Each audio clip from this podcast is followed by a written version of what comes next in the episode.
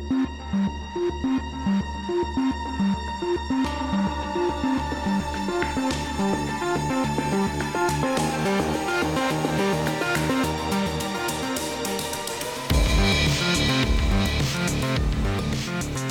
right. Ready? Yeah, let's go. All right. Welcome to the Lal Dagash podcast. I'm here with Graeme Wood. Graeme Wood is a journalist who has written for The New Yorker, The American Scholar, The New Republic, Bloomberg uh, Business Week, The Wall Street Journal, and more. He is a contributing editor for The Atlantic. And in March 2015, he wrote an article that went viral called What ISIS Really Wants. Subsequently, in 2016, he wrote the book The Way of the Strangers Encounters with the Islamic State. I read the article uh, from 2015. It's not an article, it's pretty much a short book. and it's excellent. And I cannot say enough good things about the book either. In fact, it almost gives overwhelming amount of great information, historical, theological, and all along the way you get uh, conversations with fundamentalists or ISIS supporters or people who have fought with ISIS, um, all kinds of people. And I suggest having a little notebook on the side to write down all the the details and historical information and terminology. Um, but it was fantastic, and thanks, Graeme, for coming on. Thank you, Lola. You, you're too kind. Um, so usually on my podcast, I really like to get a sense of the person I'm speaking to.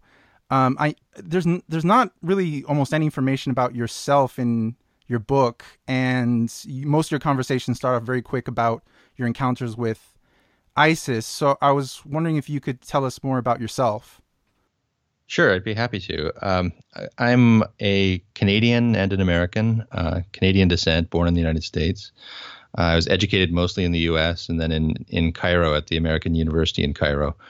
Uh, and after that, I, I, I, have have mostly just been a journalist with a, a quick interlude working for DHL in Iraq uh, and specifically in Mosul. So when ISIS came about, um, some of the geography was very familiar to me, uh, and for years before that, I had been reporting in Iraq on the U.S. military occupation there, uh, and on many other subjects for, as as you've said, a, a bunch of other magazines. But um, ISIS, in particular, really caught my attention because it, I was I had that that previous familiarity, and in part because of that familiarity, it was it was clear that there was something with ISIS that was new. Uh, it wasn't just Al Qaeda. There was there was a, a, whole kind of new mindset, new appeal, new recruiting um, drive, and a, a, new project that that went way beyond what Al Qaeda wanted and was, in, to my mind, much more interesting. So that that that takes me, I think, up to the the point where, uh, yeah, where you were first acquainted with my work in in early 2015.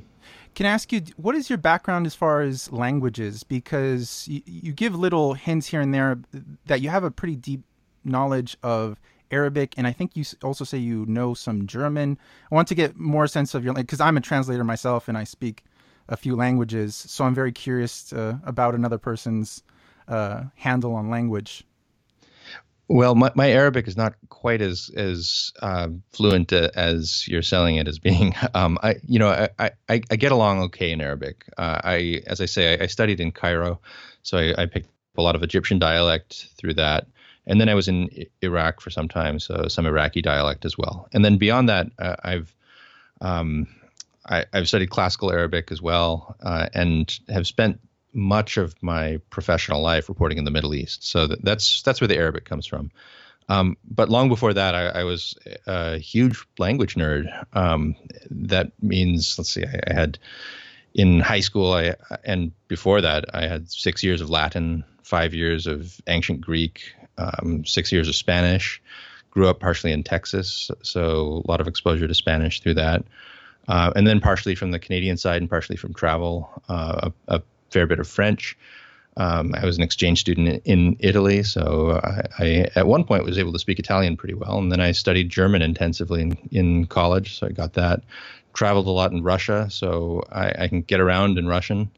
Uh, and then um, I'm leading out the the uh, year or so of intensive Pashto and uh, Azerbaijani and Tajik that, that I've done along the way. So, uh, in other words, lots of different languages have, have been in my background, and, and a shocking number of them have proven very useful in, in watching ISIS.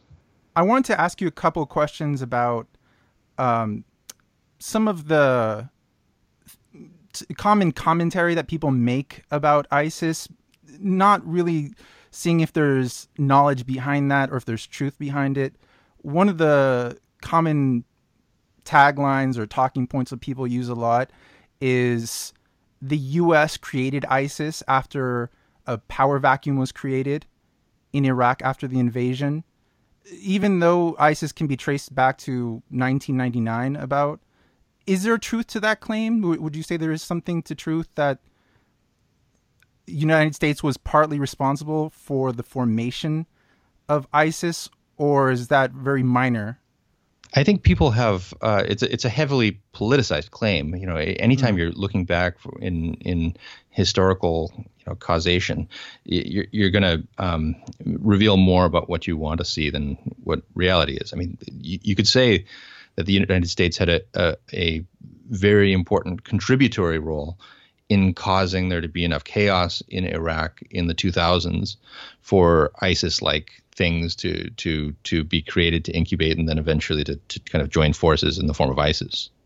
Um, on the other hand, uh, I, think that this is a, a very ahistorical claim too, because what, what ISIS has been doing is to add uh, a, a, modern twist to strains of Islamic thought that have existed for a very long time in a minority form within the religion, religion of Islam. So to say that the United States, by something it did in 2003, created something that is, again, joining a vast stream of thought politics and action that has gone on for 1400 years is I, I, I think it, it, it, it really does reveal more about the interpreter than, than, than about history.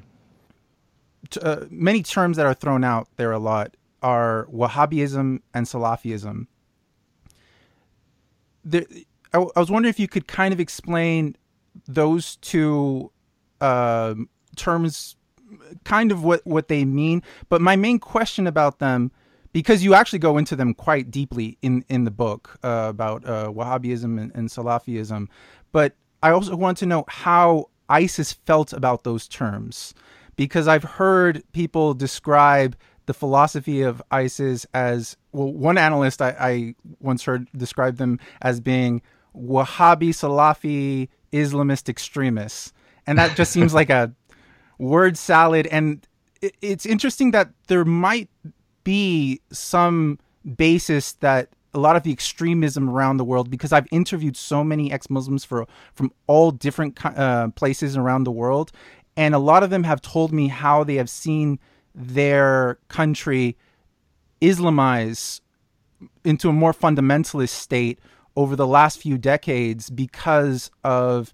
the influence of Saudi Arabia but at the same time, you also uh, speak in the book about how ISIS has a disdain for the Saudi monarchy. So, uh, you know, do they do they adopt uh, Wahhabism as as a ideology that they like, or do are they against it? Is it just Salafism? Where does that uh, where do they fall on these terms, and what do they adopt? What do they reject? Yeah, so you're right to start with this terminological question because it's such a mess in the yeah. way that, that that people have spoken of it. So you threw out a few terms first of all: uh, Islamism, Salafism, Wahhabism. And, oh, uh, maybe include in there also jihadism. And jihadism. There's right. another one. Okay, yeah. so uh, I'll I'll try to take them in turn. Okay. Uh, there, there's no um, there's no there's no real canonical definition of what Islamism is. So I'll do my best to give a definition that encompasses most of what uses you'd, you'd, find for it, which is simply the idea that Islam is the answer to political questions. That that is, if there is some question about how we organize ourselves as a society, we don't look to questions like uh, what's the distribution of capital, who owns the means of production. Uh, we don't look to questions like what's the will of the people. Instead, we centrally look at the question of what does the religion of Islam tell us to do? And that might then adopt some Marxist or democratic um, forms. There can be a kind of democratic Islamism or Marxist Islamism, but the idea that Islam is the answer is is generally the way I would I would define Islamism. And it, it usually, just because politics is inherently to some degree coercive, that also means Islam is something not just I voluntarily should do, but you should do too. And I'm going to rig the system so you kind of have to. Uh, and maybe you really have to in, in certain forms of Islamism, which we'll get to right now.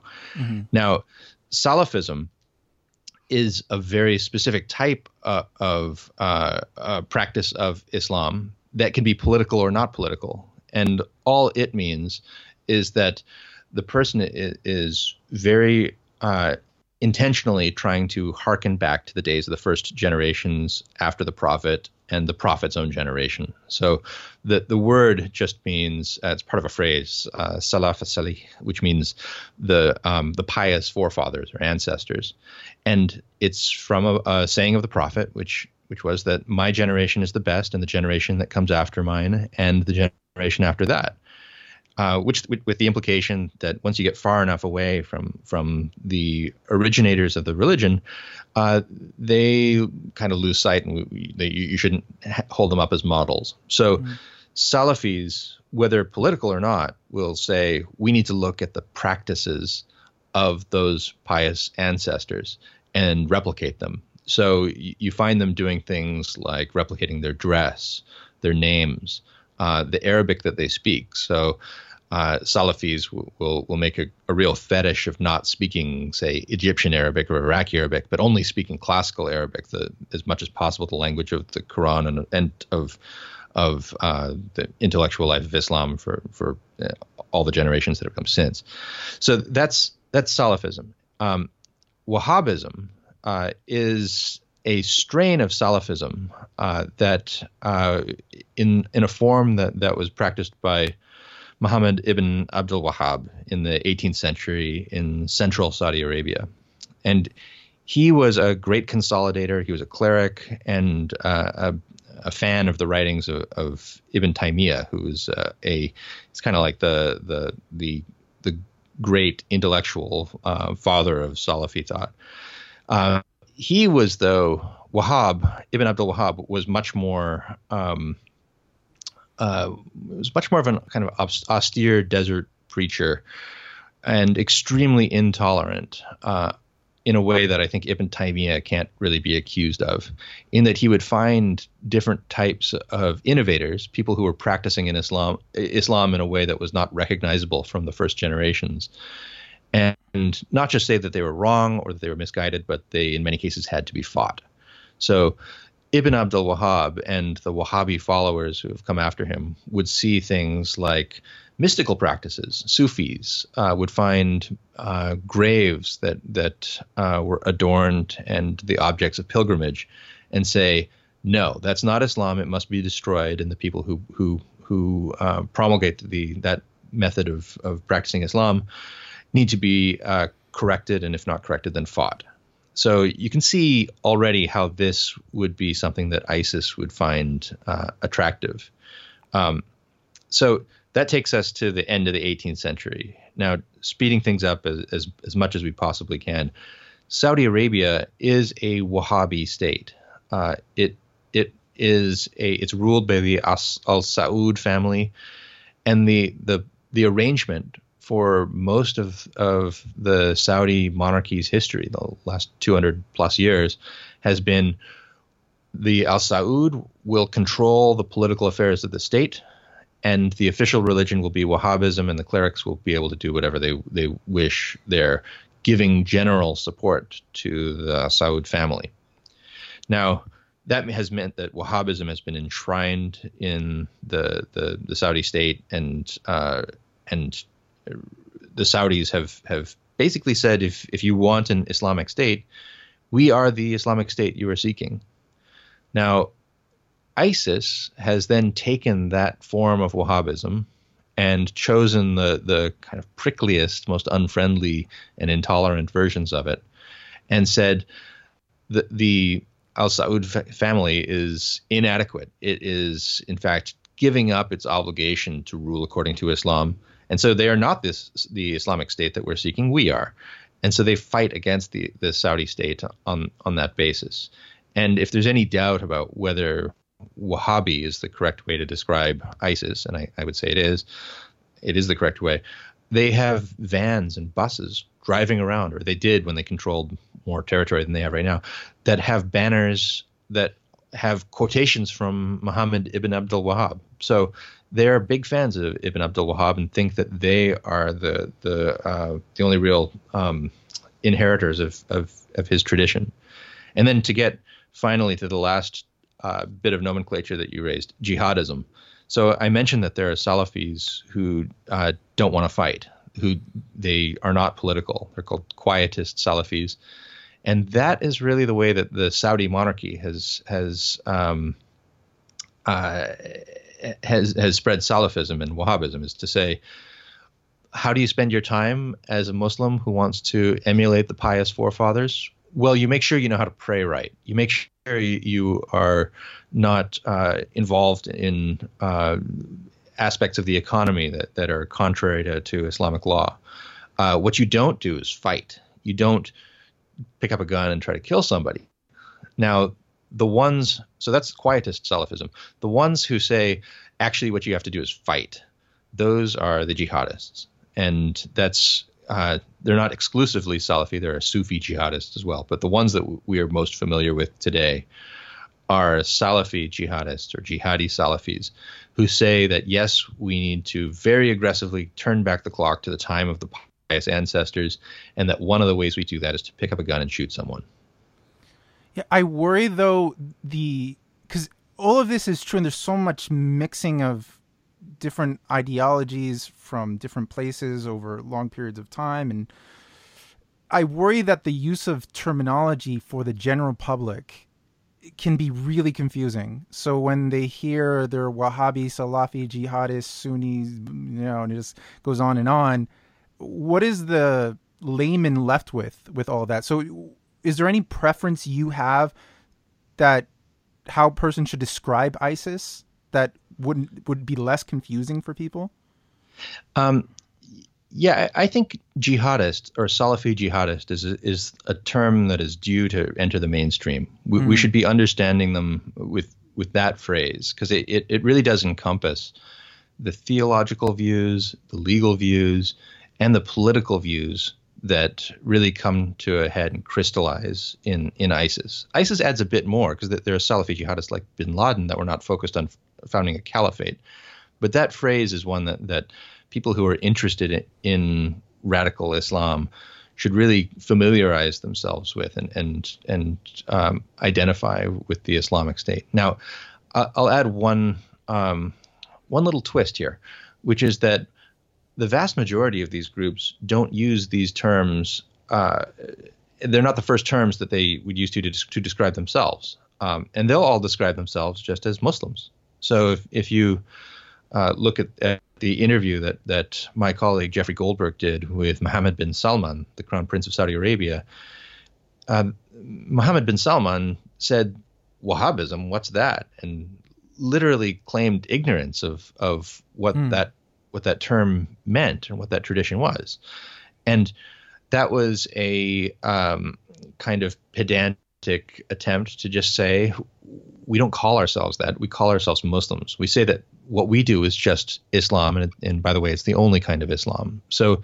you'll frequently have people muddy the waters by saying, "Oh, we're we're Muslims," and th- those people may be jihadists, they may be quietists, Salafis, or they might be mainstream peaceful Muslims who all just say we're we're the Muslims and everybody else is not. I think that that's where we have to start is by uh, differentiating these things and starting just by saying especially as uh, as outsiders uh, or as as kind of objective observers of these things that Islam like Christianity or Judaism is just a great big tradition it has contradictory viewpoints within it and we we don't share the sectarian nomenclature of the most sectarian members of the faith any more than we would say uh, if if we're not Catholics, that that uh, you know Catholics are the only Christians, and we shouldn't call Methodists Christians. That that would be a crazy way to to refer to to to Christian sects as an outsider. It would you know be kind of crazy even as a Catholic. But my my point is simply that we, we should be cautious to use uh, careful terminology and reserve the term of Islam for a fairly broad uh, contradictory tradition, and then use very specific labels for subsets of that, such as Salafi jihadist, quietist jihadist, Sufi, etc. That uh, leads me to my next question, actually, pretty perfectly. Is while reading your book, there, you go over so much, but one thing really stuck out. Um, I, I think it was pretty important to you, and I've every other thing I've read about ISIS, although I, it's not my main subject, I deal a lot more with ex-Muslims or people who are kind of in the fundamentalist middle more than uh, jihad. But a lot of the analysts I have read about ISIS put a lot of emphasis on takfir, uh, the excommunicating of other Muslims. This I find really fascinating because they go really, really overboard with this, and it's kind of counterintuitive to excommunicate such large swaths of of Muslims just out of the faith, considering Islam is an evangelical religion. They want people to convert. There's so much emphasis on trying to get new converts to the religion. Um, it, kind of reminds me. Uh, I mean, the Mormons go really far on this, where they try to convert even the dead, right, with the the practice of baptism of the dead. Um, and they were even constantly, painstakingly trying to convert you to Islam in these uh, in these long conversations that would go on for months uh, with the people you met isn't it counterintuitive to want to increase your numbers and try to get new converts and at the same time do takfir to such large levels where they seem to be excommunicating entire countries of people and entire sects and et cetera, et cetera. Why, why do this if, if they want to grow as a state? Yeah, it, it's uh, it does seem to be like a, a, a there's a tension between these two impulses to have mm-hmm. a big tent to, to draw people in, and then also to to say that most of the people, in fact, the vast majority of people who uh, want to be on their side, who want to be identified as Muslims uh, as they do, uh, aren't allowed in. They're not allowed into that big tent. The tent turns out to be kind of small. So, um, to to give an example of this, uh, they think that anyone who votes in an election has nullified his Islam. This this term, the nullification of, of Islam, is something very big in Ibn Abdul Wahhab's writing, and it's something that ISIS really picked up and and, and ran with. Um, so why voting in an election? Why does that nullify your Islam? Because uh, of the uh, repeatedly stated claim that that legislation must be reserved for God, and if you are creating based on your your, your ballot uh, system of government with laws that uh, may contradict the laws of God, then you are legislating, and you have then picked up the the, the mantle of, of of God, the the authority of God. And what could be more um, blasphemous than that? What could what could nullify your Islam more than that? So if, if you vote in an election, that would be enough. Uh, if you neglect prayer, that would certainly be enough. Um, you can just run down the list uh, of types of uh, failure to to live up to the ISIS version of a Muslim life that ISIS thinks is the end of it. That's that's you leaving the religion. So they're they're super sectarian in that regard. They think of themselves as purifiers of the faith. So they they they're like a kind of filtration process where they believe that they will be the few and the proud, and they will be the ones who are the real Muslims, and uh, they should expect to be in that minority. Um, there's a, a, a very um, beloved narration or saying of the Prophet Muhammad that Salafis of all type, not just ISIS, have have, have brought up, which is that um, uh, they call themselves the chosen sect. They say that the Prophet said that there will be 73 sects uh, of Muslims, and only one of these will actually enter the kingdom of God. the rest of them are wrong. So there you go. Uh, that that says it pretty clearly that that only a minority of them are going to be right, and it shouldn't be too strange to them if they notice that most Muslims are objecting to what they do, because guess what? Most Muslims are headed to the hellfire. You were constantly asked to kind of psychoanalyze ISIS. Eh, after your long conversations with them and, and your book, I kind of want to flip the table around and I want to do a psycho psychoanalysis of Westerners' view of ISIS and know what you think. Because almost every video I saw of you being interviewed on your book almost always led to the question is ISIS religious? And it seems like you're almost stuck in that question with people. And it, it seems beyond obvious that there is, to some degree, religiosity in, in what they do and why they do it. it. It's, I think you've you've made it clear on uh, in the book and in many conversations that it's extremely important, and I, I think you and I might agree on how important it is. Um, so we don't really have to, you know, what I kind of want to do is make the assumption, okay, we agree that ISIS has a religious basis, and then move forward to, okay, why are we stuck on this on, on in the West? Why, for example, Leah Remini, who left the Church of Scientology, why is she not constantly asked, is is is the Church of Scientology a religious group? When they do their bullying of, people who have left it? Is it is it not just economics? Is it not just politics? You know, she she ne- I never heard her get that question. Um, you can go through any religion, right? It it almost seems ridiculous to be asked that in, in that in that case, but it's more ridiculous actually in your case.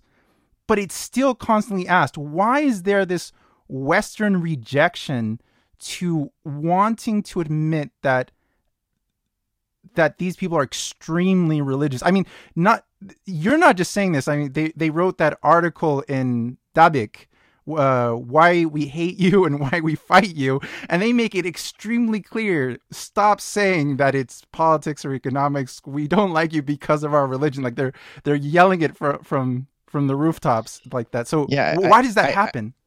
I, have I've gotten the question as you as you say many many times, and um, it, what what strikes me first is, that um, it's just a bizarre question. I, I, there was a dispute over whether ISIS is Islamic, whether ISIS is religious, that I was very much part of in the early in early 2015, and um, it was when looking back at that dispute and the way it unfolded in, in the U.S., the U.K., the Western world in, in general, and then how it uh, it didn't even really need to happen in the Islamic world. There was no dispute, as far as I could tell, in among uh, in in Arab countries, in other Islamic countries, w- about whether ISIS was Islamic, because they could very easily read the texts, much more easily than than than the average American could, and they could they were familiar enough with their own tradition to see that ISIS was indeed trying to do things in its own peculiar, peculiar and horrible way, in the way that uh, of, of of Islam, and that was familiar from the tradition. So, it I think may begin with a simple lack of acquaintance on the part of Americans, Brits, with the history of Islam. Uh, they, they were not able to see um, things that uh, are have been part of the faith of Islam historically, but that are rarely high priorities for the Muslims they know. So, take, for example, slavery. Um, you would have to look pretty hard in the United States to find a Muslim who was really interested as part of his religious faith in reviving the practice of slavery. There are no Muslims who want to revive slavery, as far as I can tell, in the United States, except ones who have, have gone to ISIS. So if you, on the other hand, uh, ask a Egyptian the same question, there's a much much greater probability that he'll be aware that in the very land where where he lived, Islam was understood to sanction the ownership of human beings by other by other human beings. It's not far from the from uh, from from an Egyptian's uh, education to be aware of that. Now, that doesn't mean an Egyptian is interested in reviving the practice either, but he'll be familiar with the fact that that slavery was once a thing in Islam. And when I say once, I mean within the the lifetime of his great great grandparents or great grandparents. So this is um, that's that's part of it.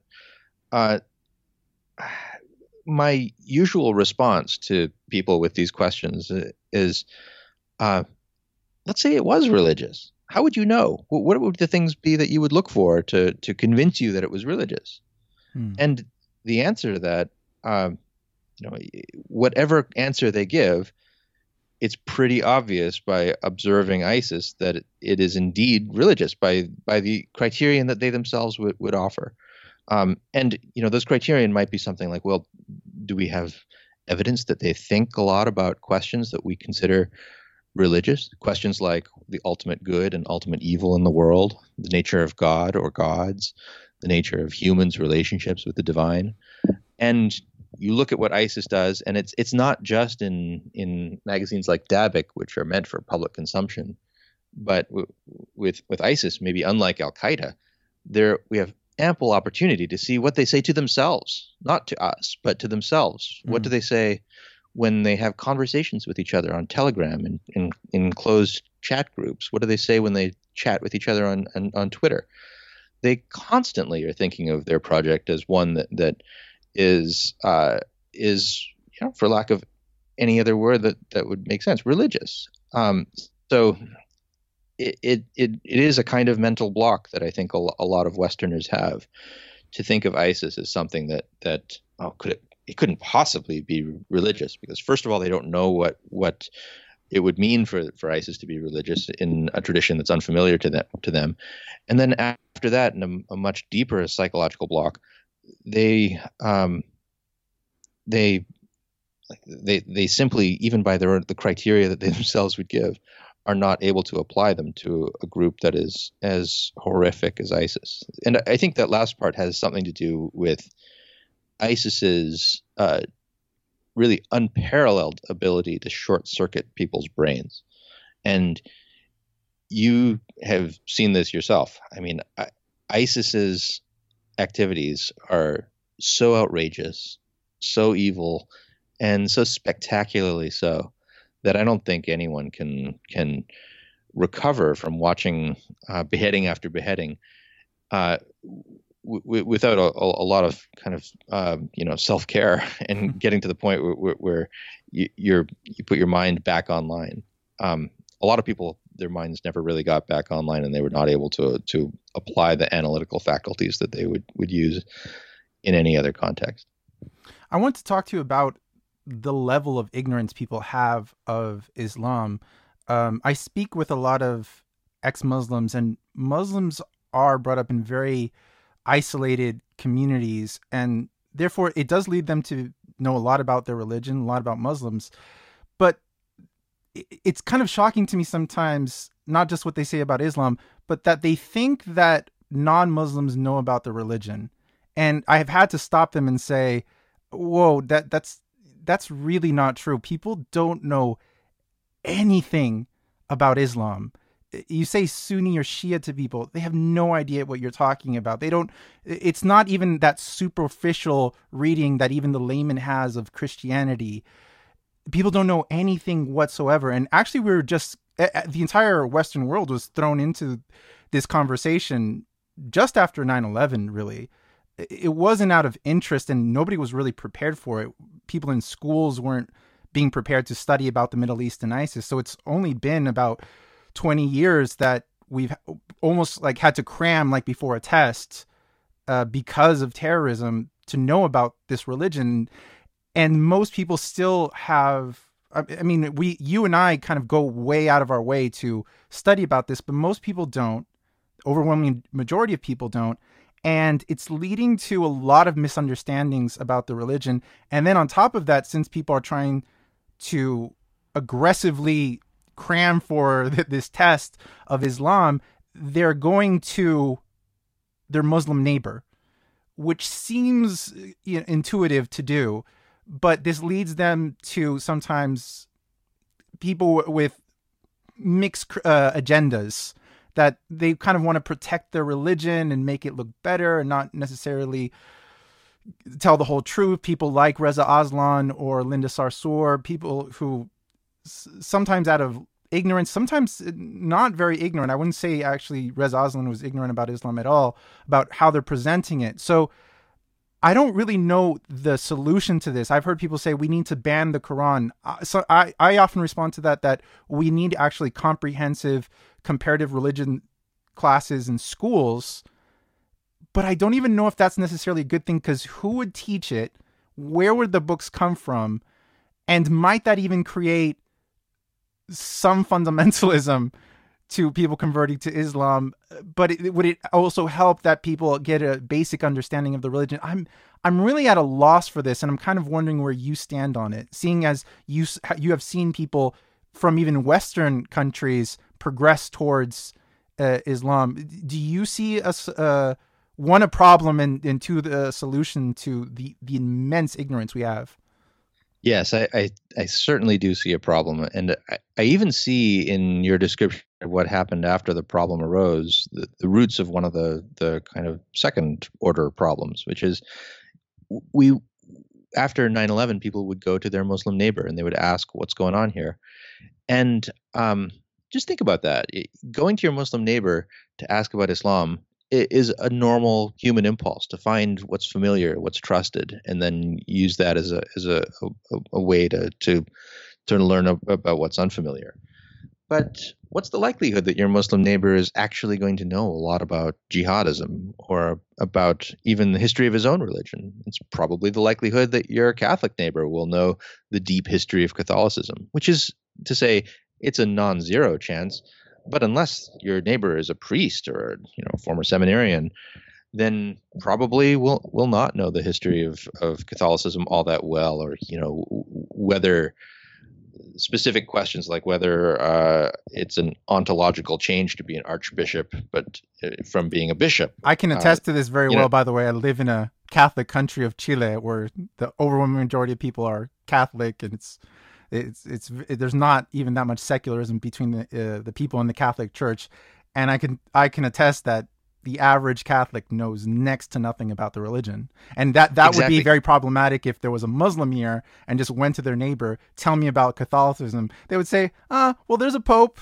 and he's in Rome, something like that. That's where it would end almost. Yeah, the, the yeah. expectation that that the random, even the random church going Catholic is going to be able to to explain the the you know the history of of the church's view on just wars uh, is basically zero. You're going to have to find someone who, who is a real expert, and so I think a lot of us turned to our the the uh, the equivalent of our Muslim neighbors, and then asked them about to explain Islam. And the average Muslim neighbor does not spend any time thinking about when it's appropriate to blow up a building.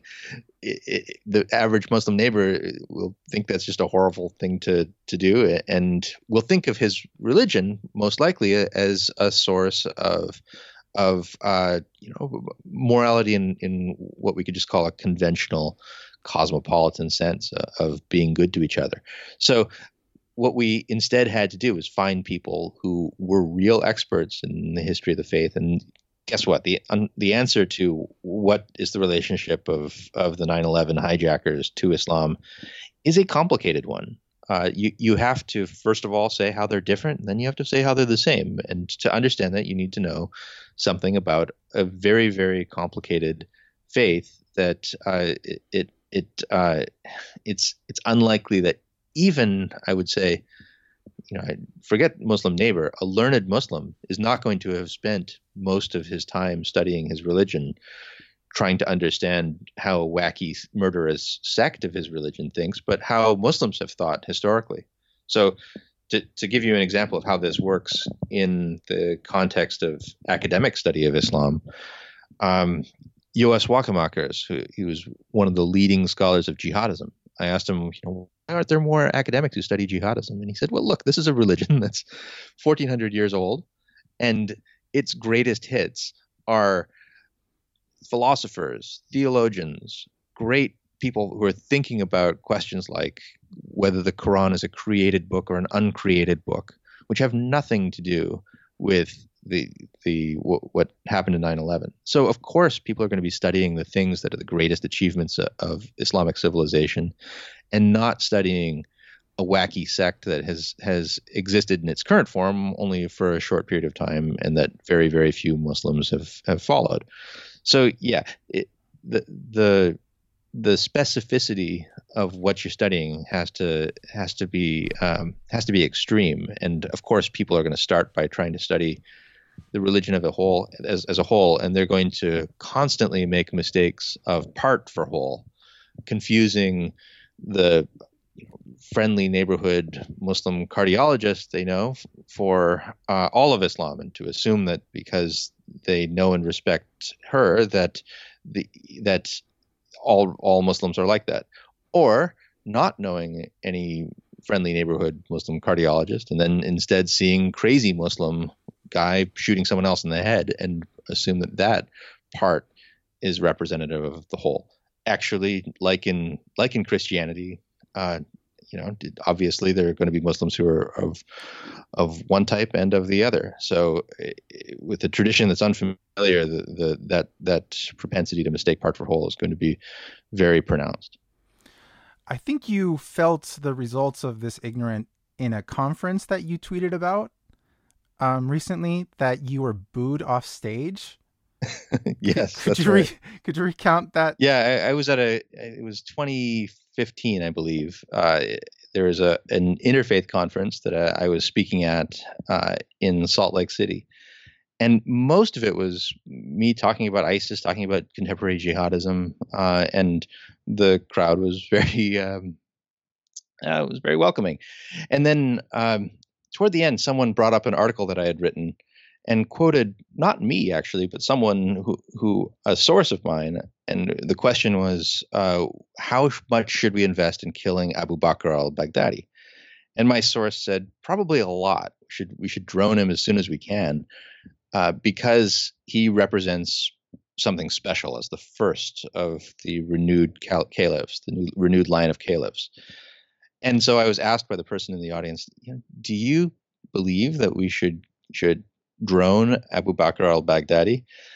And I was a bit taken aback. That wasn't one of the things I was speaking about, but, I said, well, I, I'm not picky about whether he's droned or stabbed or poisoned or suffocated. Uh, but yes, I, I think it would be appropriate to go and try to find this genocidal figure who is already res- responsible for the executions, let alone deaths, of thousands and thousands of people, and to uh, to neutralize him. I would prefer, of course, to capture him alive, but to drone him, yes, I would support that if we had the opportunity. And there were some gasps in the audience, and I think someone said, uh, "I've been going to interfaith conferences for 30 years, and I believe this is the first time that I've heard a speaker say." That he would support the assassination of a religious leader. Uh, the the anger of the crowd uh, got greater and greater, and the the um, the session ended prematurely. And then there were people who were were hounding me afterward and saying like, "This is an interfaith conference. It's the not the place to to be saying these things." And I I, uh, I got a little testy, and I, I I said to a small group afterward, "Look." ISIS has interfaith conferences too, and they're called slave markets. And at that point, uh, things broke up, and I was uh, chased down the hallway a bit. I think you said that uh, the conference took place in Salt Lake City. I think that's your problem right there. I, I, I hasten to add that, that the conference took place there. I, I, doubt few of the people in the audience were from Salt Lake City. They were from a, a whole mishmash of, of groups and uh, religions and subsects, all of which ISIS would be very, very eager to uh, to eliminate. I, I mean, there was a I was there under the auspices of the Council on Foreign Relations, where I was working at the time, and we had a little booth where the the writings of scholars on, from the council were being uh, being showcased. The booth next to ours was manned by a, a actual prophet, a person who was describing himself himself as a prophet. Um, yeah, th- that's that's one of the things you can't do ISIS's eyes is claim that you speak directly to God uh, after after the the seal of the prophets is has has long since been gone. So, um, yeah, I, you definitely can't blame the the chilly reception I got on Mormons. In my experience, are very. You had said in the, about the conference because people were asking you if the crowd was Muslim, and you said no. Actually, I think you said there was only one well-known Islamist in, in the crowd, and he he was he was behaving very well, and the rest were you would describe as in all likelihood non-Muslim. So it's it is that Western sentiment towards Islam and ISIS with extreme ignorance. Uh, it, seems like people have been infected with assumptions about Islam and ISIS. Like, how do you explain what happened to you? Because I I'm almost sure those people are not justifying what Abu Bakr al-Baghdadi has done or ISIS has done, I don't think they know. And I don't think it, it, they have exactly a clear idea of what Islam is, what ISIS is, what jihadism is, what they're doing. What is the problem and again solution solution there? Mainly, mainly the yeah. problem. I, I think there's a couple things going on. Hmm. Um, so first of all, the, the Muslims present, uh, the most prominent of them present uh, was Tariq Ramadan, uh, mm. very famous Oxford professor, now, now somewhat disgraced for for, uh, for uh, uh, because of allegations of rape, mm. multiple allegations of rape. But Tariq Ramadan introduced himself to me beforehand was very friendly uh, and has been very friendly since. Uh, at no point was was he objecting to this, and uh, I, I don't want to put words in his mouth, but the average Muslim you'll speak to will believe that that it is incumbent on us to fight against ISIS. Uh, some of them don't think that the United States should fight against ISIS, nevertheless think that Muslims should. So um, it, it shouldn't surprise us that that uh, Muslims were not leading the charge to to you know end my speech um, because I claimed because I said that that Baghdadi should be should be targeted. The second thing though is that um, this was not just a Christian conference. It was not just a Western conference. It was a interfaith conference, which I, I think took as a given that uh, religion is good, that all types of religion are good, and more than being good, are in a funny way compatible. So, uh, the idea that there would be a religion that would be um, such as ISIS's version of Islam that would be totally incompatible and that would you know if ISIS had a booth at that conference they would execute every other person at every other booth that that I don't think really computed for these people there's the broader question of Christians and others who are not at the conference who uh, might confuse ISIS for a group that that uh, even if it wasn't you know tolerant of other religions or believe that maybe somehow Hindus had a path to salvation would at least be a religion like other religions in that it would be willing to coexist. Uh, that is to to let God sort things out in the afterlife. And that's just not the case. There have been many people, politicians, religious types, who have said, you know, we should have, we should look for ways to to um, to stop the expansion of ISIS and to maybe exchange ambassadors with them, have a way of having a conversation that will lead us to to something other than a, just a battlefield confrontation and and and lobbing bombs at each other. Um, and that is uh, utter nonsense. There, there's nothing in the history of ISIS that would suggest that they would be amenable to that kind of arrangement, uh, and much in their history that that, that would suggest that they would, um, yeah, that that they that they will fight and fight and fight and, and, until their enemies uh, are enslaved and subdued. Well, let, us go back to that later, but um, I want to ask you about because I studied film in my background, so I'm very interested in the representation of politics and society on film or television. And it's kind of shocking to me to see how little ISIS has been represented in media. As far as television or, or movies, um, most other conflicts are represented in some way. Um, the only representations I know of is a Channel Four series called The State about uh-huh. ISIS. It was it was well done, and I think it was well filmed and had a decent story and and and I think there was a lot of research done. Although I felt it was a little bit too sympathetic because it mainly tried to show ISIS fighters in a good light. Um, and then there, the only other representation I know is from a show called Black Crows, which is from the Middle East, from uh, M- MBC, Middle East Broadcasting Corporation. That's extremely few representations uh, of ISIS. I want to know if you had seen any of these representations and what you, if you thought they were more or less accurate, and what also you think about why is it that there are so little representations in the in media uh, of of ISIS? That's a fascinating question. I, will first say that that there are representations of ISIS, and they come from ISIS. So there is no shortage of ways that you, you can see images of ISIS, uh, and um, w- what one of the things that makes ISIS strange and different from other groups is that the images that that are at hand for us are ones that have been provided by the group. Um, and I mean, on any given day, I'll be watching several videos that are are, are uh, uh, often official, sometimes unofficial uh, productions by ISIS with the ISIS logo, ISIS branding, and ISIS distribution. So, um, I wonder if that might uh, consume some of the the limited supply of oxygen for for um, for other types of representation of ISIS too. I haven't seen the Channel Four series, nor have I seen the seen the MBC series. I think that it it is still a uh, it's a task for um, only the most sophisticated and adroit filmmakers to try to present a group that is so incomprehensible that it's still, as I say, it, it, it takes one's mind offline temporarily just to observe the most basic facts about what they do. Um, I think in my book, the the Way of the Strangers, I, I, I quote a Human Rights Watch um, uh, worker named Peter Bouckaert.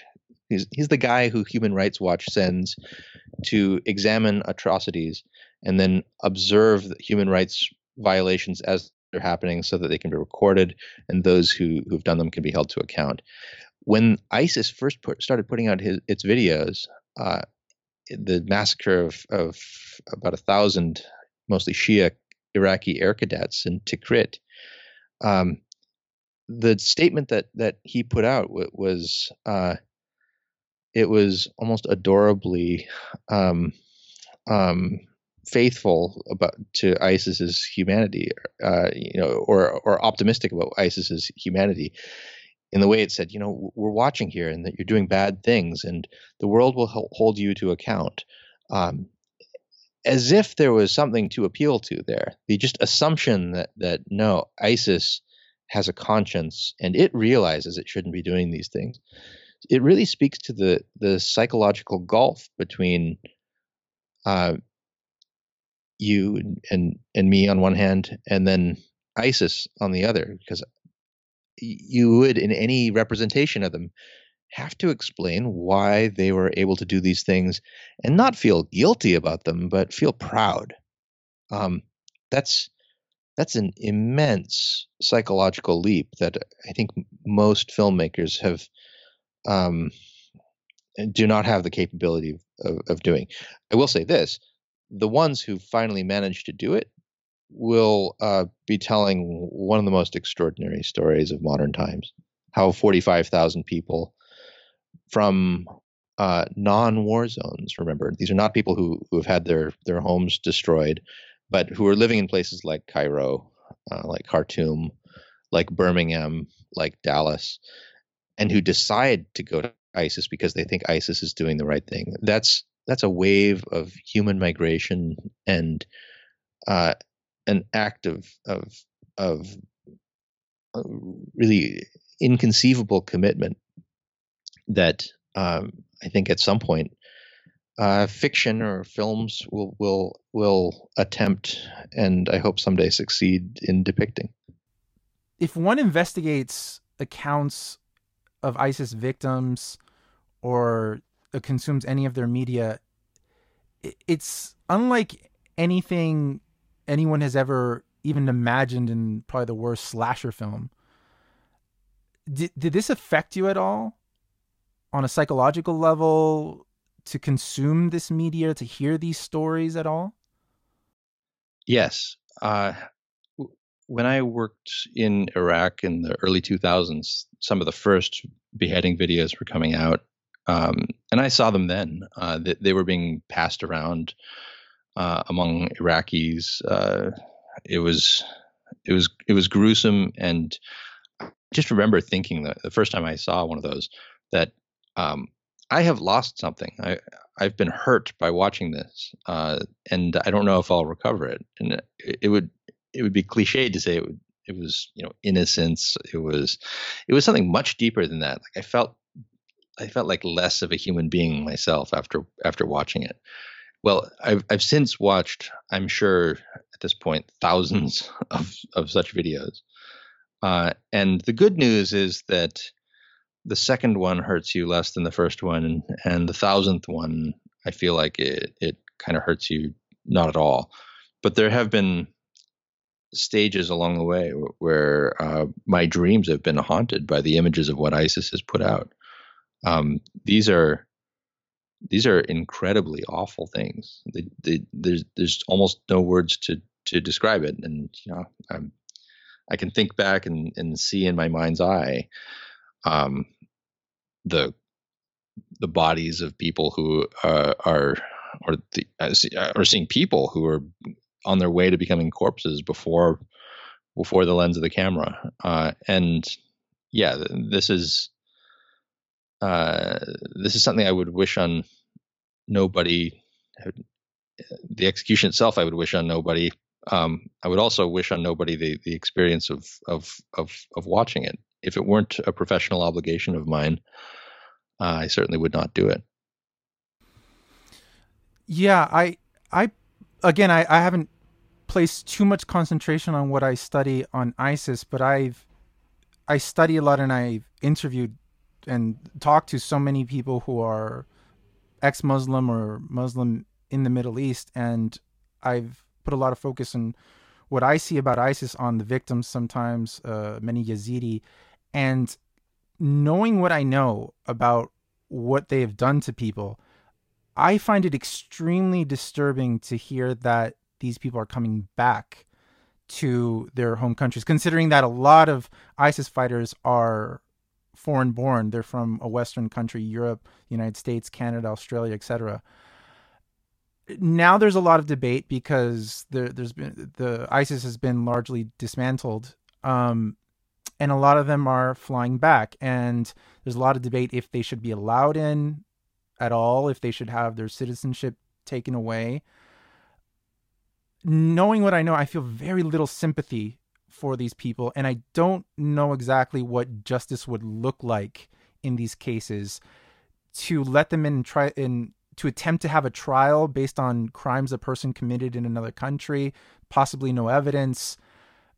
I, I don't even know what the what punishment would entail for the crimes these people have committed, even if you could find out what they've committed more beyond just joining ISIS.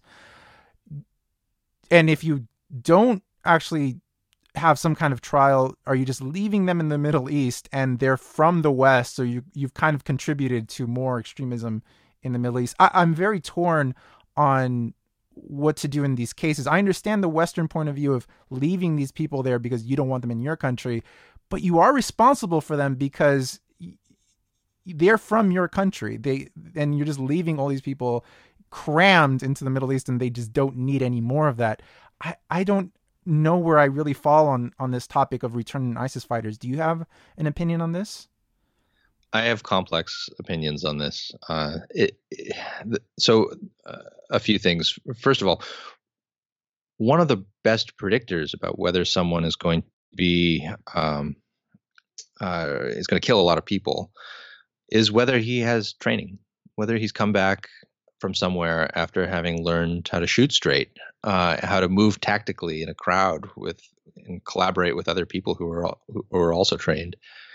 Uh, and that's the type of training that someone will have had in abundance after being with ISIS for any amount of time. And so I don't think we should uh, hesitate to to when we find people like that to uh, to put huge amounts of, of resources into tracking them down and finding out what their plans are and um, arresting them. Um, I'm also I'm opposed to capital punishment in all cases, so I, I don't think that that uh, I don't think that they should be killed unless that there is no option. But I also think that there are are no options some in some cases, and I also feel as a citizen of two Western countries that have contributed ISIS fighters that we have a responsibility to uh, keep our own citizens from from uh, causing more uh, bloodshed overseas. So you know, when I think of Americans who are over in ISIS territory, I think as an American, I I, I, I feel like we have an obligation to try to take them off the battlefield. So that I, am very much in favor of. Now, there are those who come back and who don't intend to fight, uh, who regret going over there in the first place, um, and who, if you give them enough time, they will be uh, um, they won't be people you'll be proud to have as neighbors, but they'll be reasonably safe people to have around as neighbors. Um, the problem, of course, is figuring out which ones are coming back to kill as many people as possible and which ones are coming back to try to quietly resume life and get a minimum wage job. Um, there exist people in both categories. Um, it's it, it, it's worth noting, I think, that a lot of the people who went to ISIS, you wouldn't have been able to convince them that they were going to be part of ISIS five years ago. They were not of the ISIS mindset. They were converted. And that says something about the ability of, of humans, human minds and commit, commitments to change. Um, I don't know that they'll be uh, able to be converted back. Is, is this a ratcheting effect? Do people get deprogrammed really? I'm sure some of them do, but I wouldn't be too quick to assume that um, that someone who comes back uh, is still ISIS uh, ISIS supportive. I mean, th- there have been a few studies of returnees, and they've not been promising. I'll, I'll say that they've suggested that that people still think that um, the idea of ISIS was a good one. It was just the practice of ISIS that was bad. Actually, the idea of ISIS is a horrible thing, and the fact that they're still committed to that um, is is bad news. Um, but w- we have only the least sophistication in our our understanding of how um, how these beliefs translate into action. There's so many people out there, um, mostly not in Western countries, but say in Saudi Arabia, who think that ISIS bad. I don't want to be ruled by ISIS. They'll say, but ISIS is kind of right when it's saying that the Shia are infidels and they need to be fought. Now, that's uh, that's a very complicated position to deal with. to, it's uh, you know it, it, in one sense it's support of genocide. In another sense, it's just uh, kind of um, moral support of genocide, uh, which doesn't sound that great, right? But but is better than actual commission of genocide. So I, I'm not sure exactly what to do, except you have to keep all of these things in mind. And then there are individuals. One of the people I, I profiled in The Way of the Strangers is this American fighter and with ISIS, John Georgelas, who went over to Syria. Is he um, last anyone heard of him was in Syria um, making propaganda for ISIS. And his wife, who had been a supporter of his, agreed with his in, in, in most things, and who went to Syria with him and with their three kids, one on the way, um, at the beginning of his time there, uh, she left. She left him. She came back to to the United States, and having observed her for some time, I can say with with confidence, I think that that uh, she is much more interested in living a pretty conventional suburban Texas life than being with ISIS. So she, just as even after 12 years, she was able to to sort of change her mind. Um, there are going to be other people like that who whose whose radicalism was partly a function of of being influenced by other people whose minds will never change, uh, and to to figure out which ones are the ones who are malleable and which ones are committed and permanently murderous is, is going to be is going to be tough. The last thing I'll say on on this is um, time is uh, in some ways on our side. Um, de-radicalization by age, by the aging process is a real thing, and people get tired of fighting as young men, and some of them keep on fighting or moving on to the management of fighting, but a lot of them drop out and decide that that was uh, that was enough of that. So um, that there's a lot of them out there. Forty-five thousand is a lot. A lot of them are dead. Some of them will age out of it, and then some of them uh, will probably have to find and kill. So it's very interesting that for me, being not necessarily a you know person of any notoriety in media or anything like that. I'm essentially just a guy in Chile who built his own podcast from his home, and I can read books and go on Twitter and communicate with the author. Um, I recently read a book by Manal Sharif, uh, Daring to Drive, and was tweeting about it. She followed me on Twitter. I got to speak with her a little bit, and even before reading your book, I think you were already following me on Twitter. Um, for my comments, or I'm not really sure, but um, that I get to read your book, and then you very kindly, from me asking, uh, almost immediately, you responded that yes, of course, I'd like to be on your podcast. Um, that I think is a very positive aspect of social media, considering especially Twitter doesn't have a lot of positive positivity in it. But the, it's making the world s- smaller. That's obvious. I wouldn't have been able to do this without social media. This is entirely a, our conversation is a product of social media and the internet age. But so is ISIS in a lot of ways, and I think you, when you were even asked, like, how did you reach the per- the people you met to have your interviews with? It was through social media, and ISIS is very apt at social media so what it, what role does social media play for the Islamic State? Um, I am not the most aggressive user of social media, uh, and I'm sure I w- would have speedily uh, assented to the to the suggestion that we do a podcast, even if you had contacted me some other way.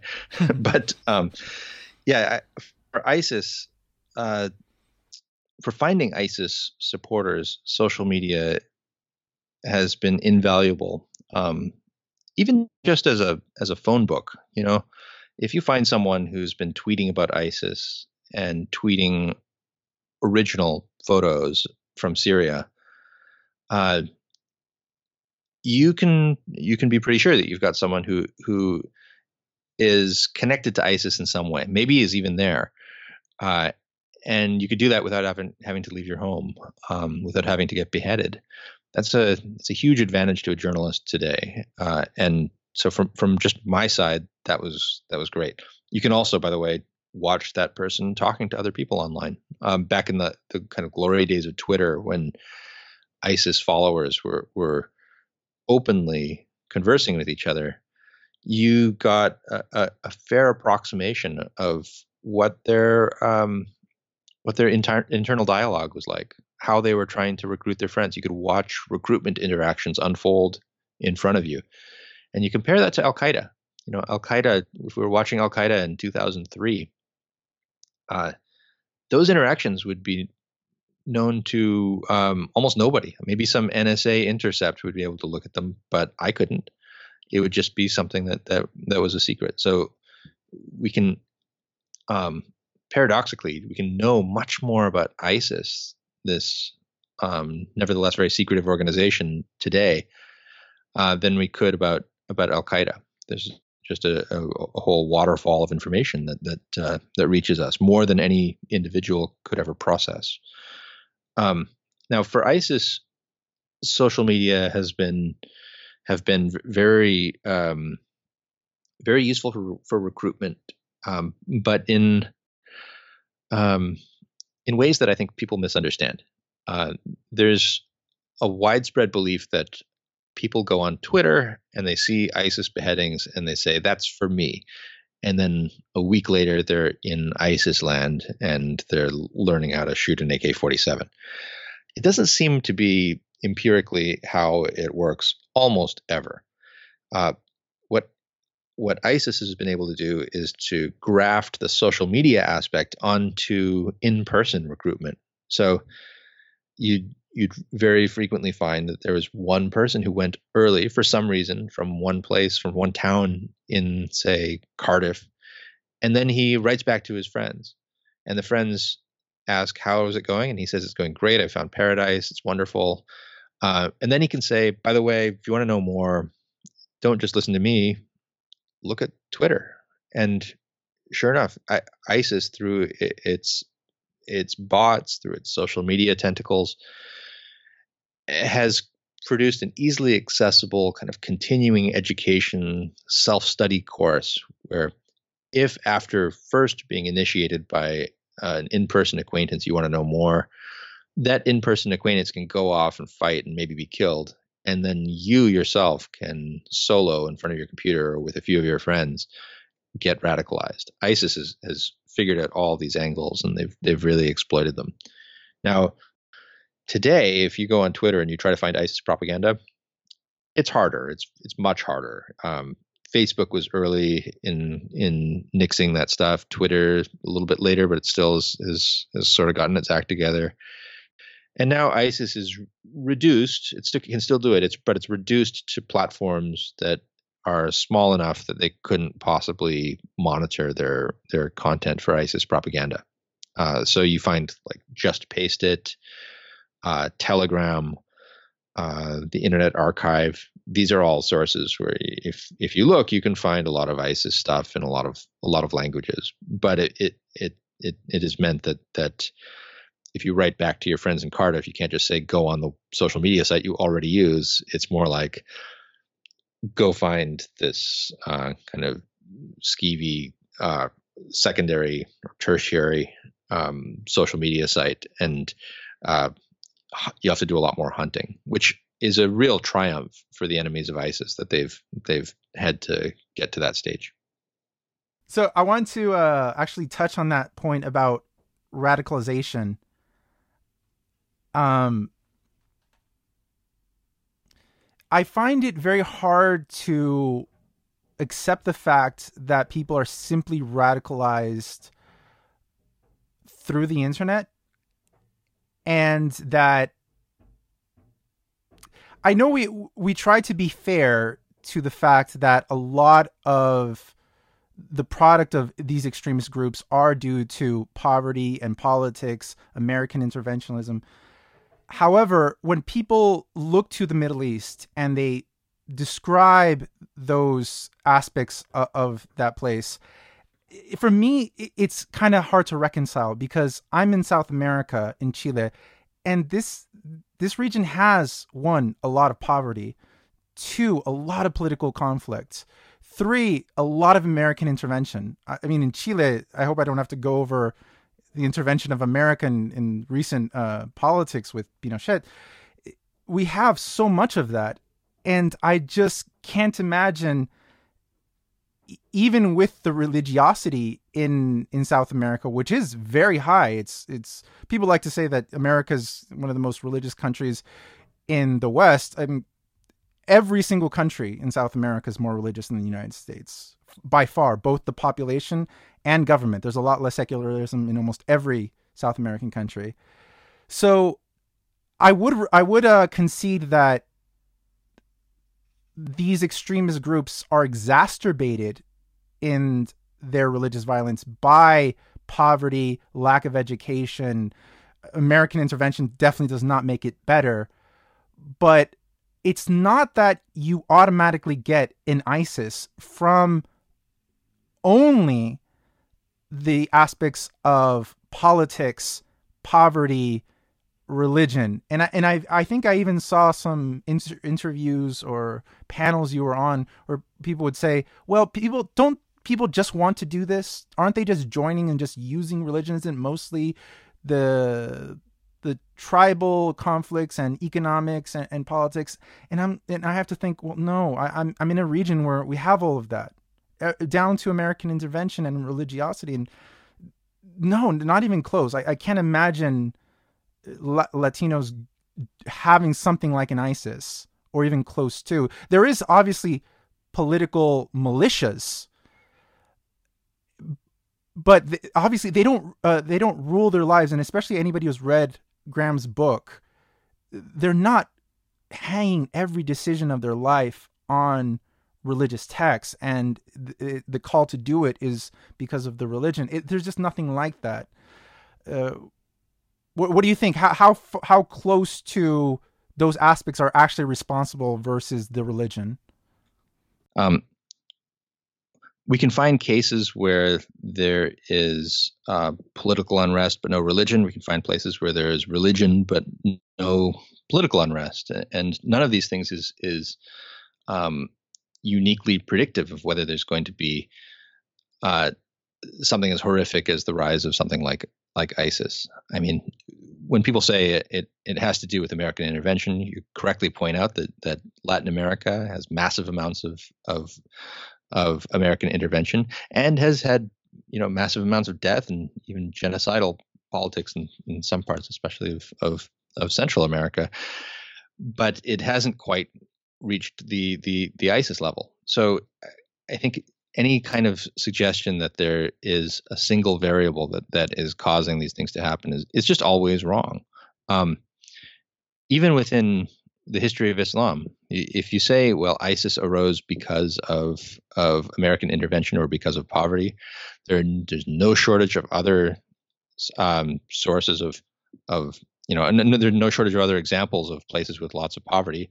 And then there are places like Saudi Arabia in the 18th century where there was no United States for most of that time to intervene, and in, and of course no actual intervention. And yet there was the rise of Wahhabism, and there were you know, the equivalent of pogroms against uh, against uh, Sufis and and and uh, other minorities in that area. So the attempt to to pin this on one thing is always, I think, a sign of wishful political thinking on the person who's who's who's speaking, and, and often a sign of, of bad faith. I, I don't think you could talk about the rise of ISIS without talking about the American intervention. But you know, it's it, nonetheless when the when the United States intervened, there was already a guy named Abu Bakr al-Baghdadi who was pretty sure of of what he what he wanted to do. He was already radicalized. He was he was ready to uh, to step in and you know if he ever had the opportunity. What he got was the opportunity, not the not the idea. And that I think is is almost always uh, a sign that the person has has not thought things through. If, he, if he's trying to say it's just religion, just politics, ISIS itself, ironically, is is rather clear-eyed about these things and says it's religion, it's politics, it's state building, it's all of these things together. And the idea that that you would just choose your least favorite aspect of this whole multivariate project and say that's what it is is uh, is loony. But is, isn't it also equally loony to completely leave out religion? Correct. But th- yeah, that, that, absolutely. that seems to be more common than the person because I don't think there's actually almost anyone who would say that it's entirely religion. I think most people who want to include religion say, well, yeah, you you have all those aspects. You have economics, you have politics, you have all of that, but a major part of this is religion. It's actually much more common to find the person who says, no, no, no, it's all those accents, a lot of variables, but just nothing to do with religion. I find that yeah, person is more common. I, I agree, actually, that, that, I mean, especially among uh, sophisticated uh, people, intelligent, uh, elite commentary, you, you will find many more people who will who will say it has nothing to do with religion then we'll say it has only to do with religion. That, that the idea that has only to do with religion is is um, that's pretty fringe, almost, and very very very rarely is that any kind of academic point of view that it's only religion. But yeah, yeah, you'll you'll very quickly find if you find someone who who says who is like me identified with the position that religion matters a lot, you will effortlessly find that that person has, in my case and in others, said, yeah, of, of, course it matters that the United States intervened. Of course it matters that that uh, there is a uh, uh, you know histories of mis of misgovernance, predatory governance. It's the fact that those things matter doesn't mean that it doesn't matter that that um, that that religion is the way that it is, and that these, you know, as they say, the viruses of the mind have have have um, become an epidemic. I mean, to give you one example of of this, uh, there is uh, a friend of mine, Megan Phelps Roper, who's writing a book right now about her time with the Westboro Baptist Church. Um, Westboro Baptist Church is this this fundamentalist Protestant sect that uh, used to picket the funerals of uh, American soldiers in the United States because they thought the death of those soldiers was the wrath of God because of American tolerant attitudes toward homosexuality. So completely nutty group. Uh, she left that group and she wrote to me. I had interviewed her while she was in it, and she said, "Yeah, you're that guy who interviewed me." And I, I, she said, "I read your stuff on ISIS, and that sounded shockingly similar to the group that I recently defected from." And I asked her, "Why is it that Westboro, her church, never did anything violent, even though they thought abortion was murder and, and so forth, and thought that gays should be stoned?" And she said, well, the Bible tells us that uh, um, scripturally it tells us tells us to to uh, not cast the first stone unless we are sinless, and we are not, and, which was a, an amazing thing to me because it, it it showed that yeah, in this case there is ex- almost exactly the same kind of moral prohibitions, legal prohibitions, and and exhortations to execution in the law but the particulars of the religion mattered, and they mattered in ways that could be articulated by a member of of, of the group. Uh, the idea that these things are just interchangeable, that they're not a variable that that have that could be applied at all, uh, is is pretty obviously wrong. Uh, I think at, at, this stage, after these paroxysms of violence in the Middle East over ISIS and you know popular debates over the role of religion. I, am hoping that there's some follow up in the in the next decade or so, with really sophisticated analysis of what the role of that of religion is. When do, do does the content of belief uh, get um, converted into action? Because right now there's there's a lot of uh, it's just a lot of hand waving and wishful thinking about about about what that is. And many of the things that you described, the kind of the idea that there's a monotonic relationship between uh, education and and religious violence or poverty and religious religious violence. It's just is that's clearly not so. But what that relationship is, is has not been described adequately. Uh, can I give you some examples I, I think are very good about um, the relationship between religion and action?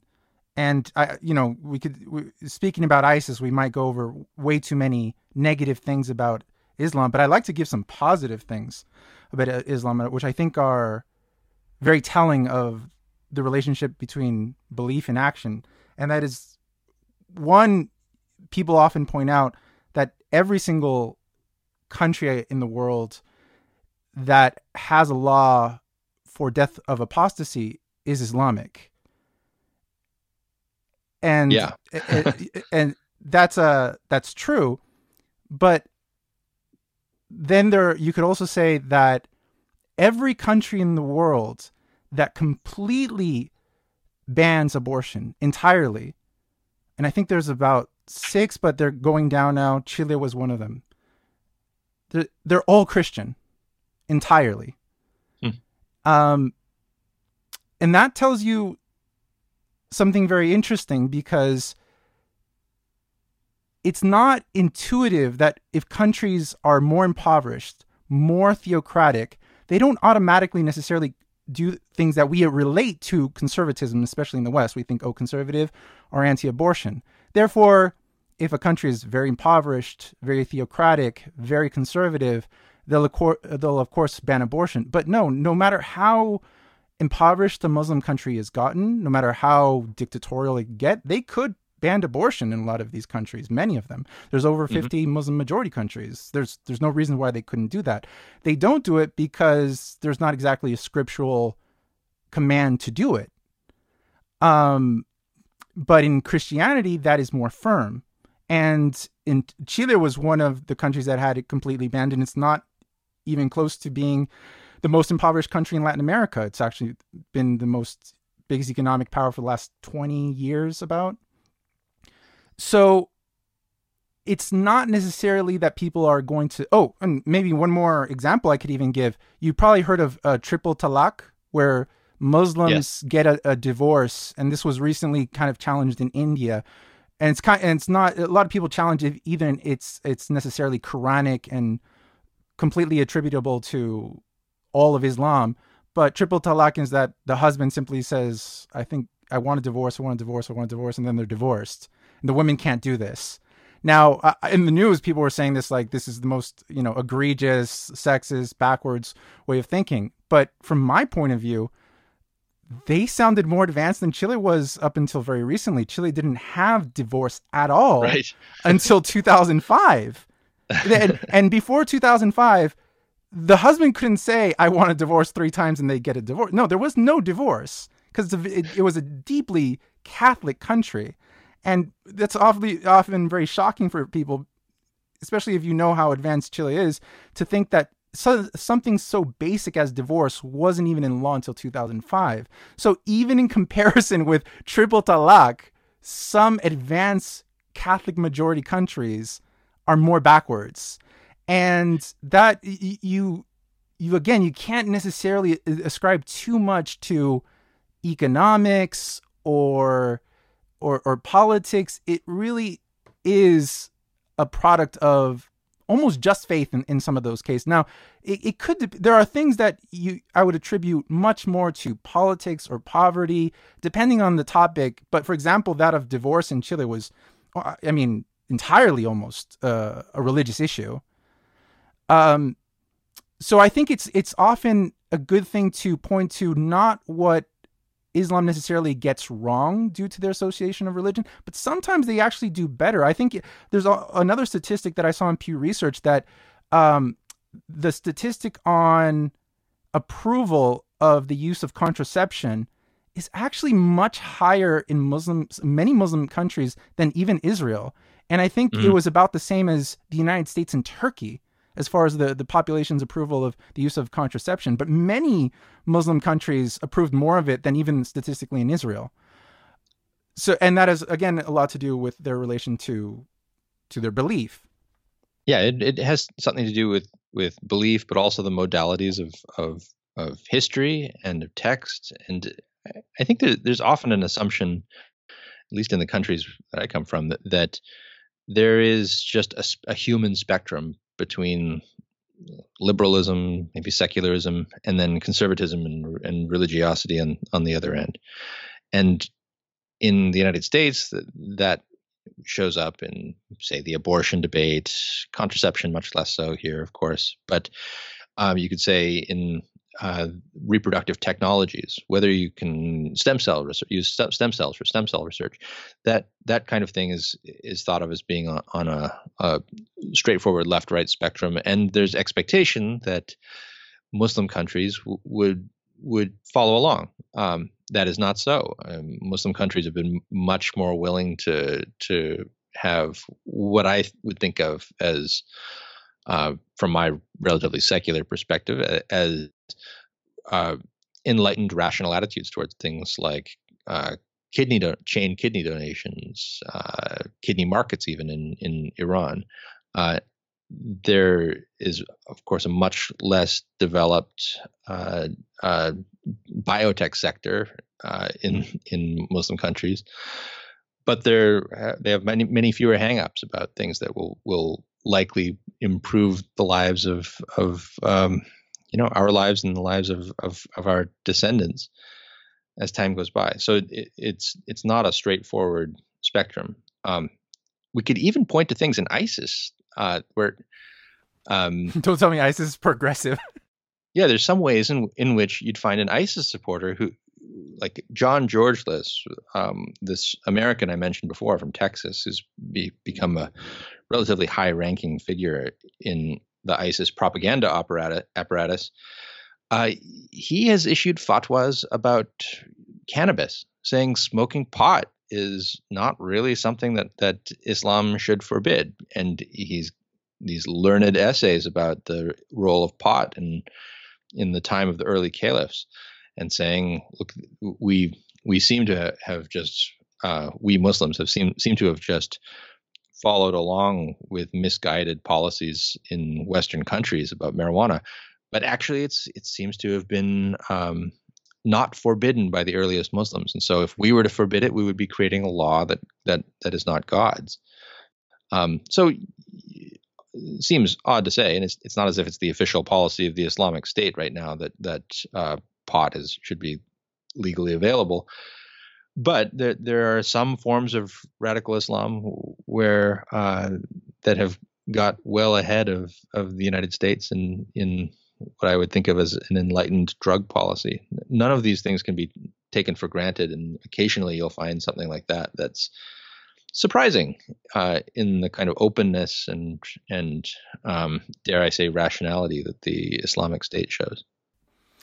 Going back to the topic of recruitment, I wanted to talk about the role women play, and I want to mention um, a skit from the BBC. I don't know if you saw it. it. It caused a lot of controversy when it came out.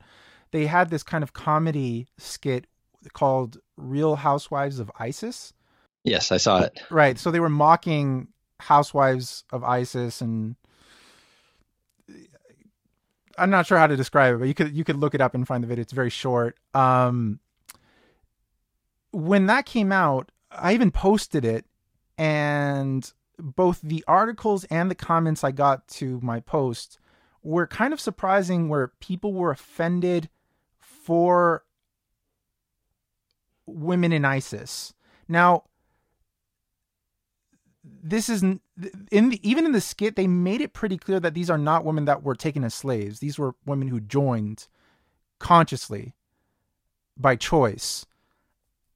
And even the comments reflected that they weren't even trying to challenge the fact like that these that they were were talking about wives who are slaves we're talking about women who chose to go but there was a lot of mention of well these women were groomed and they, they were tricked and basically describing all women in isis as victims of circumstance or mm-hmm. being tricked into it and i felt that was taking a lot of responsibility off these women and almost infantilizing the women who chose to go to think well if their gender is male and they chose to go they're totally responsible uh, but if they're women ah you know the poor women they must have been tricked but maybe i'm wrong and i haven't really had the opportunity to even even through videos or interviews to hear too much from uh, women who have been in ISIS, a few, a few cases, but I want to know your impression of this. Is, is there is there something to that assumption that most of these women really didn't know what they were getting into? Lalo, your intuitions are exactly correct. The women who have gone to ISIS, there is no evidence that they have uh, had less agency than men, that they have had different desires than men in going there, that they knew less about what they were getting into if anything, you, you find that women, um, partially because they don't have a battlefield role, have been used more in recruitment and are well aware of what ISIS is and have been you know telling the world about it. So they they have not been ignorant. They've been um, major movers in getting people to go there. We're talking like 20% of the people who have traveled to ISIS, 15, 20% have been women. Uh, and that's very much by design. ISIS said we're creating a full, demographically full society. We need women. We need women to do the things that women do biologically and then also because of the gender roles that they they assign in the workplace you know to be gynecologists to be teachers to be family makers Th- that's what we need women for and we, we we need to need to have both sexes unlike say al qaeda which pretty much just was looking for fighters and therefore needed women only insofar as they, they might stash a bomb somewhere or, or ferry uh, documents or materials. I, I, think the discomfort that people had over the Real Housewives of ISIS uh, is understandable. I mean, there's that it's a famous line from from Nietzsche where he says, "A, a laugh is an epitaph on the death of a feeling." Uh, the idea that you'd laugh about this means that you, you've given up the deep revulsion that you should be feeling toward the project of ISIS in general or sex slavery. So I, that's there's there's some wisdom to that. I I have to say though, when I uh, was writing my book, when I was investigating ISIS, uh, the elimination of humor felt dishonest. There is so much pleasure that is taken by jihadists uh, in being rebels, in being righteous, in the camaraderie they have, um, just the ironies that they live with as people from Western countries who are joining this insane death cult in the desert. That that to say that there's no humor uh, it, it, or to treat them as as having no humor uh, is to miss the point, is to misunderstand the group. Um, you you have to show these ironies because that's even to to to convey why someone would, would want to go to ISIS. You have to say that like ISIS has a sense of humor. ISIS has the same sense of memes and so forth on on social media that you or I might have, and they mo- weaponize them, they mobilize them, and they use them for recruitment. If if you pretend that there's nothing funny that ISIS has ever said, or that comes up in an every in the everyday life of an ISIS recruit, then uh, you've you've you've failed your readers. So, I, it, I like to um, you know, among the reviews that my book got, one of my favorite was the one that that admitted, I think, kind of grudgingly, that that mine was the funniest book ever written about global jihad. I I, I took that as as a as a very deep compliment because um, it meant that that um, I possibly had got things right.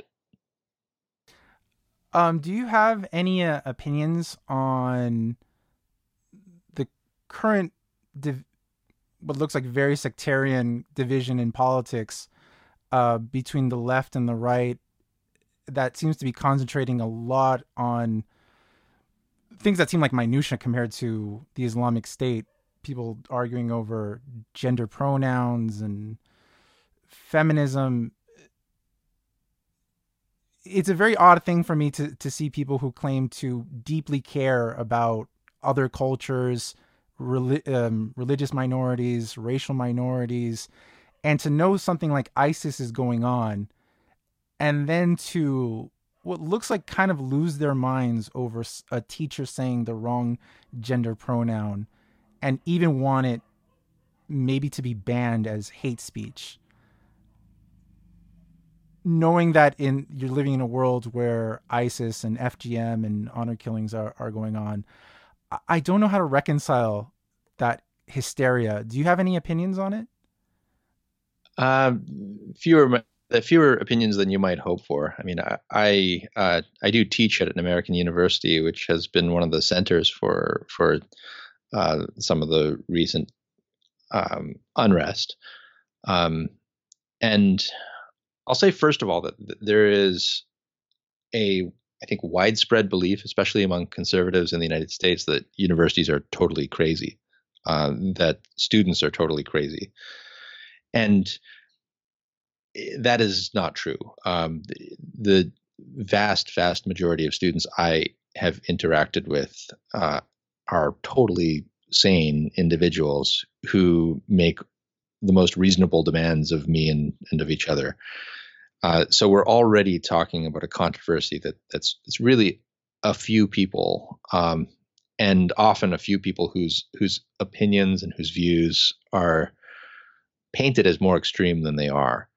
Now, the, the bigger question that I I think you're asking though is how can we fight over these small things? Well, there are massive injustices that are happening in the world, and um, I'd say first of all that that the existence of massive injustices and horrific organizations like ISIS.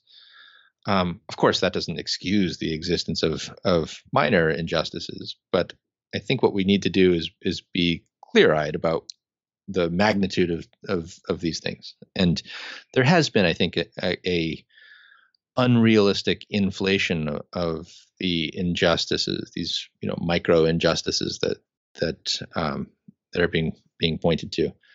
But that said, I, I you know on particular issues, I don't I don't have really strong opinions, but I I I I, I think that that um, you're trying not to get in trouble here. no, I, I'm not. I'm not hesitating to give an opinion that I that I actually have. I'm hesitating to to to manufacture an opinion that I don't have on the spot. I I, I, I think of these things as as as totally separable, um, and they what they share is a a kind of um, uh, like the the actual issues and the issues as they're understood in their presentation to a mass public turn out to be pretty different. Like w- when when I started writing about uh, ISIS after my my big Atlantic piece in early 2015, eh, there was all this discussion about whether ISIS is Islamic or not.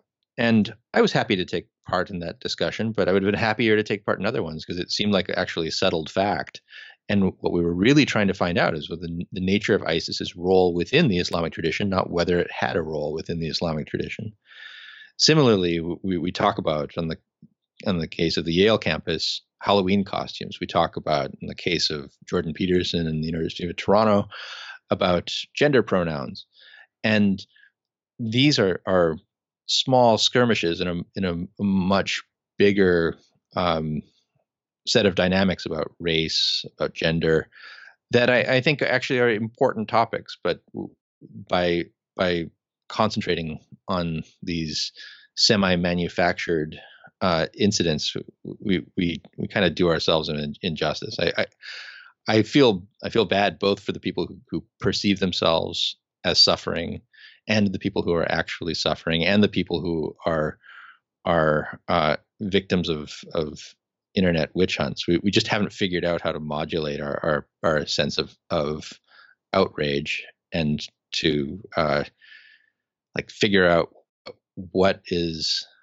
uh, what's epiphenomenal and what what's like a, a, a deeper set set of of of uh, of claims of injustice. Um, yeah, this seems to be a, a, kind of universal affliction whenever something gets gets uh, rises to the level of being a uh, a, uh, you know, a, a, a, a, cause for you know public consternation.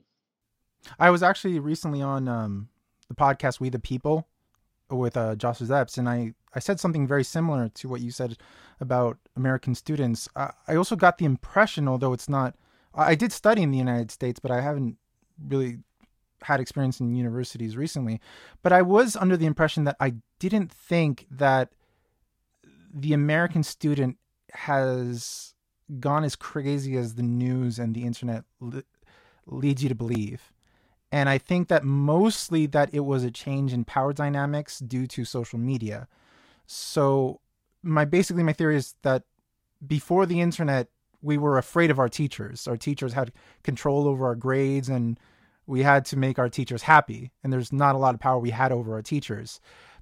Thanks to social media, Twitter, Facebook, YouTube, people can write a tweet within seconds that could go viral accusing their teacher of racism or sexism or showing a video they didn't like um, that ex- that excuses racism, mm-hmm. et cetera, et cetera. And it could be that that one student in a university of 10 20,000 students is leans very far left or right in politics and that one tweet could go viral to hundreds of thousands of people be then written about in salon and upworthy yes, videos. yes. And then that person due to the attention they got will end up on a cnn interview. Now all of this attention they got could be not at all done by students in the university. Maybe nobody in the university retweeted it. Maybe nobody agrees with them. But the larger world on social media blew it up. And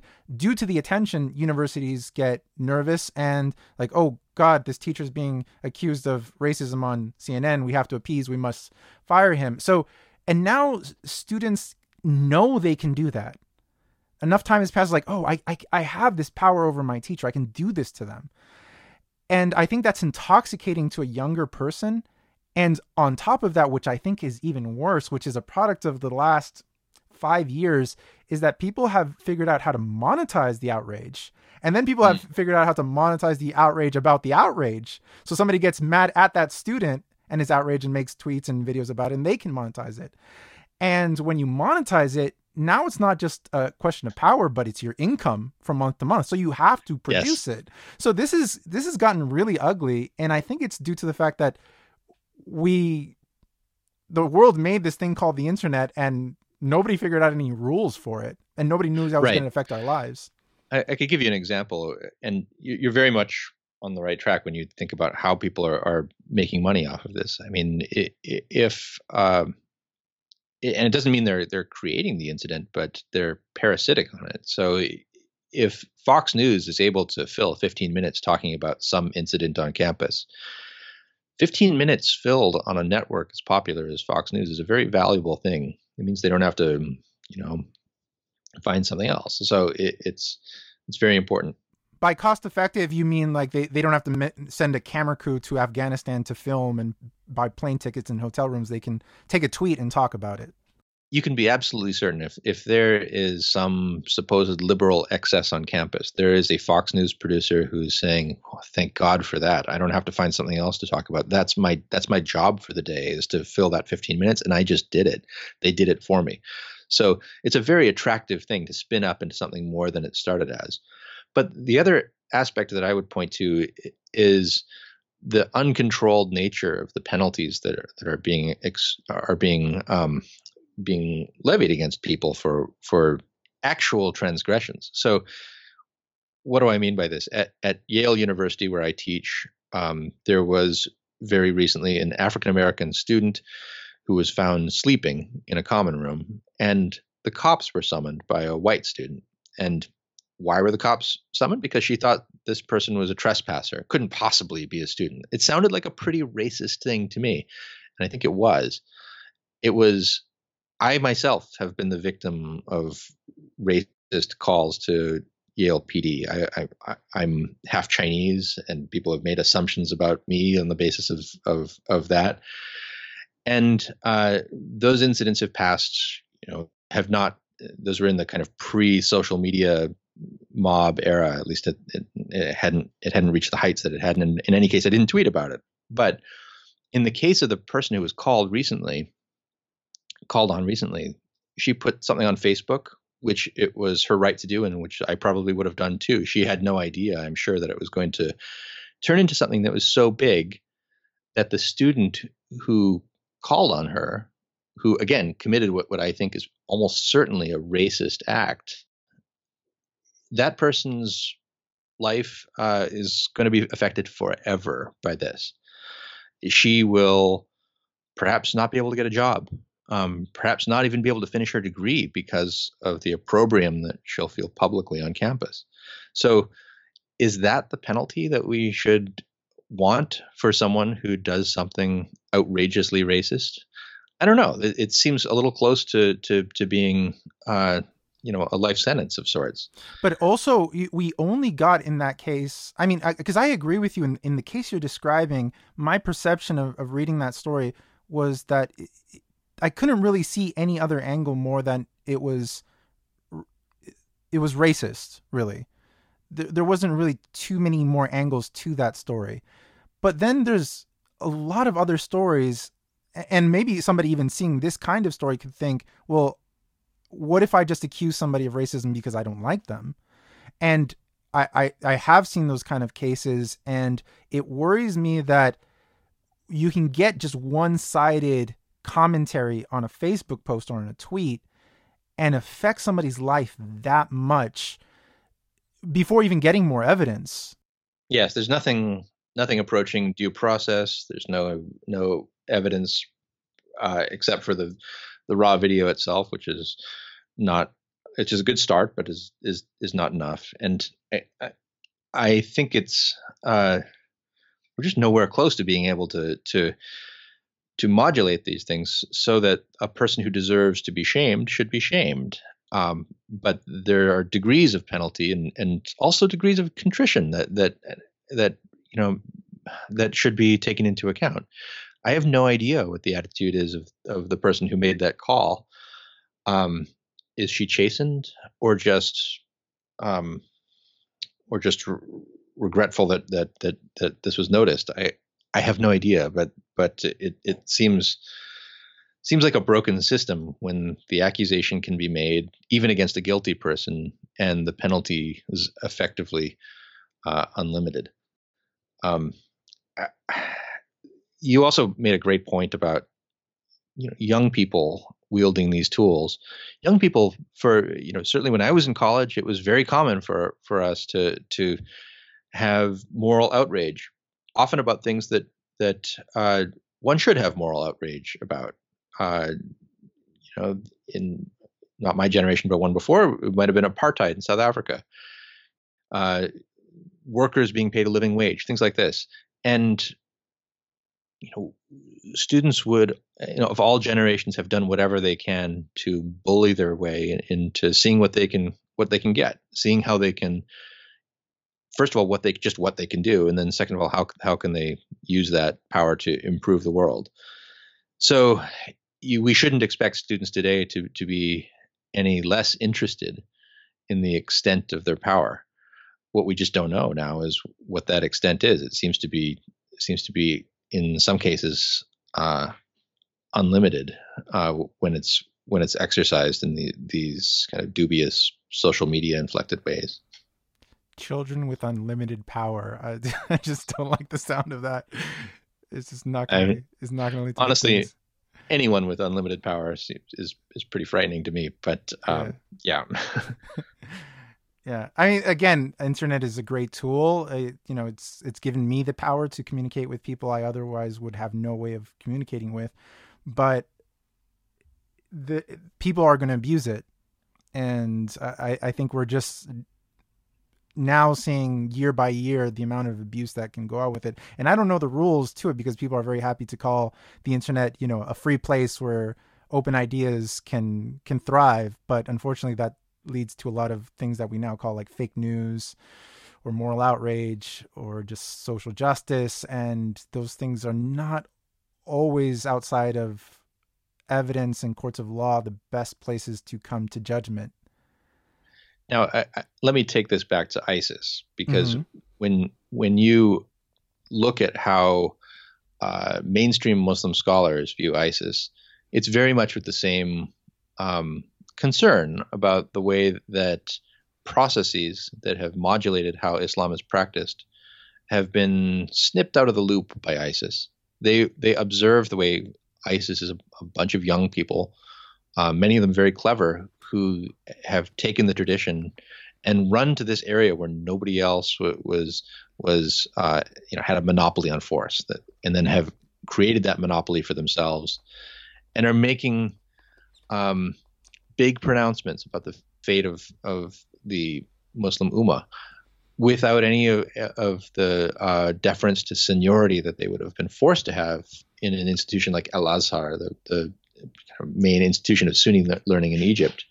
It it's to to those mainstream Muslim scholars frightening in much the same way that nobody's stopping these kids out there from having really extreme views. And the kids are intoxicated by the fact that can have those views and then what do you know finally be able to actually enact them um, it's the same concern about the the kind of generational changes and worry about where does this end that I think is is uh, concerning to to to um, you know the kind of entrenched generation in, in the United States about youngsters here.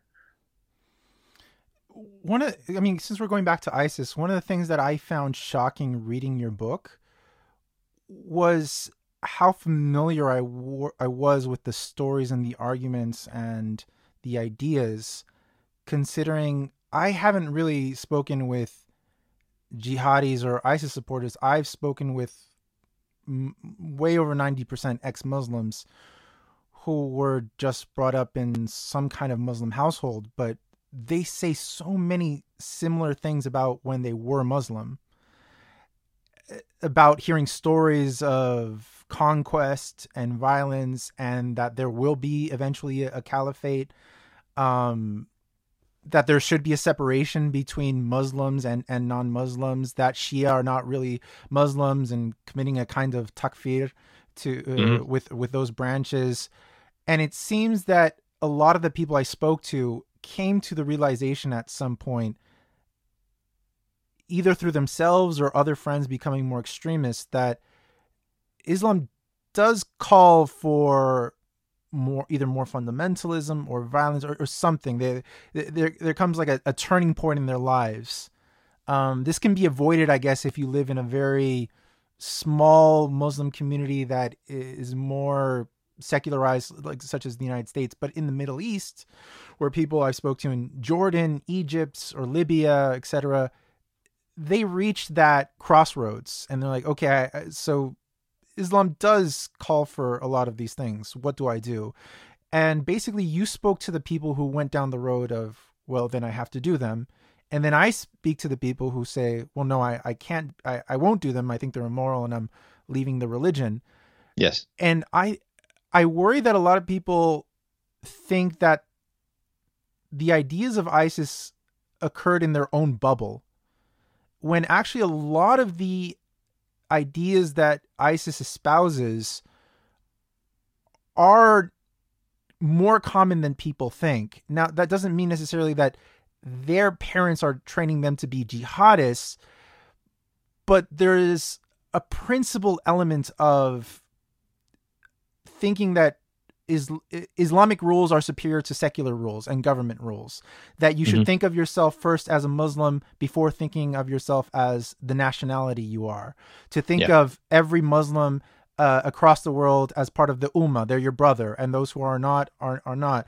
The idea of the other branches, whether they're minority branches like uh, Shia or Sufis, not being really Muslims.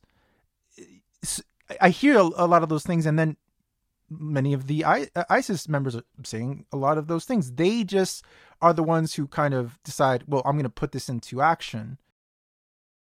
Yeah, that, that I think that that's that's right. You, you, there is there is a sense, and I'm quickly going to qualify this, in which the Islamic State is singing from the same song sheet as other Muslims the sense in which they're, they're working from the same tradition. ISIS wouldn't make any sense. It wouldn't appeal to anybody if it, if it didn't have some shared sense of a tradition that that uh, that was a, a, tradition that was shared w- with Muslims as a whole.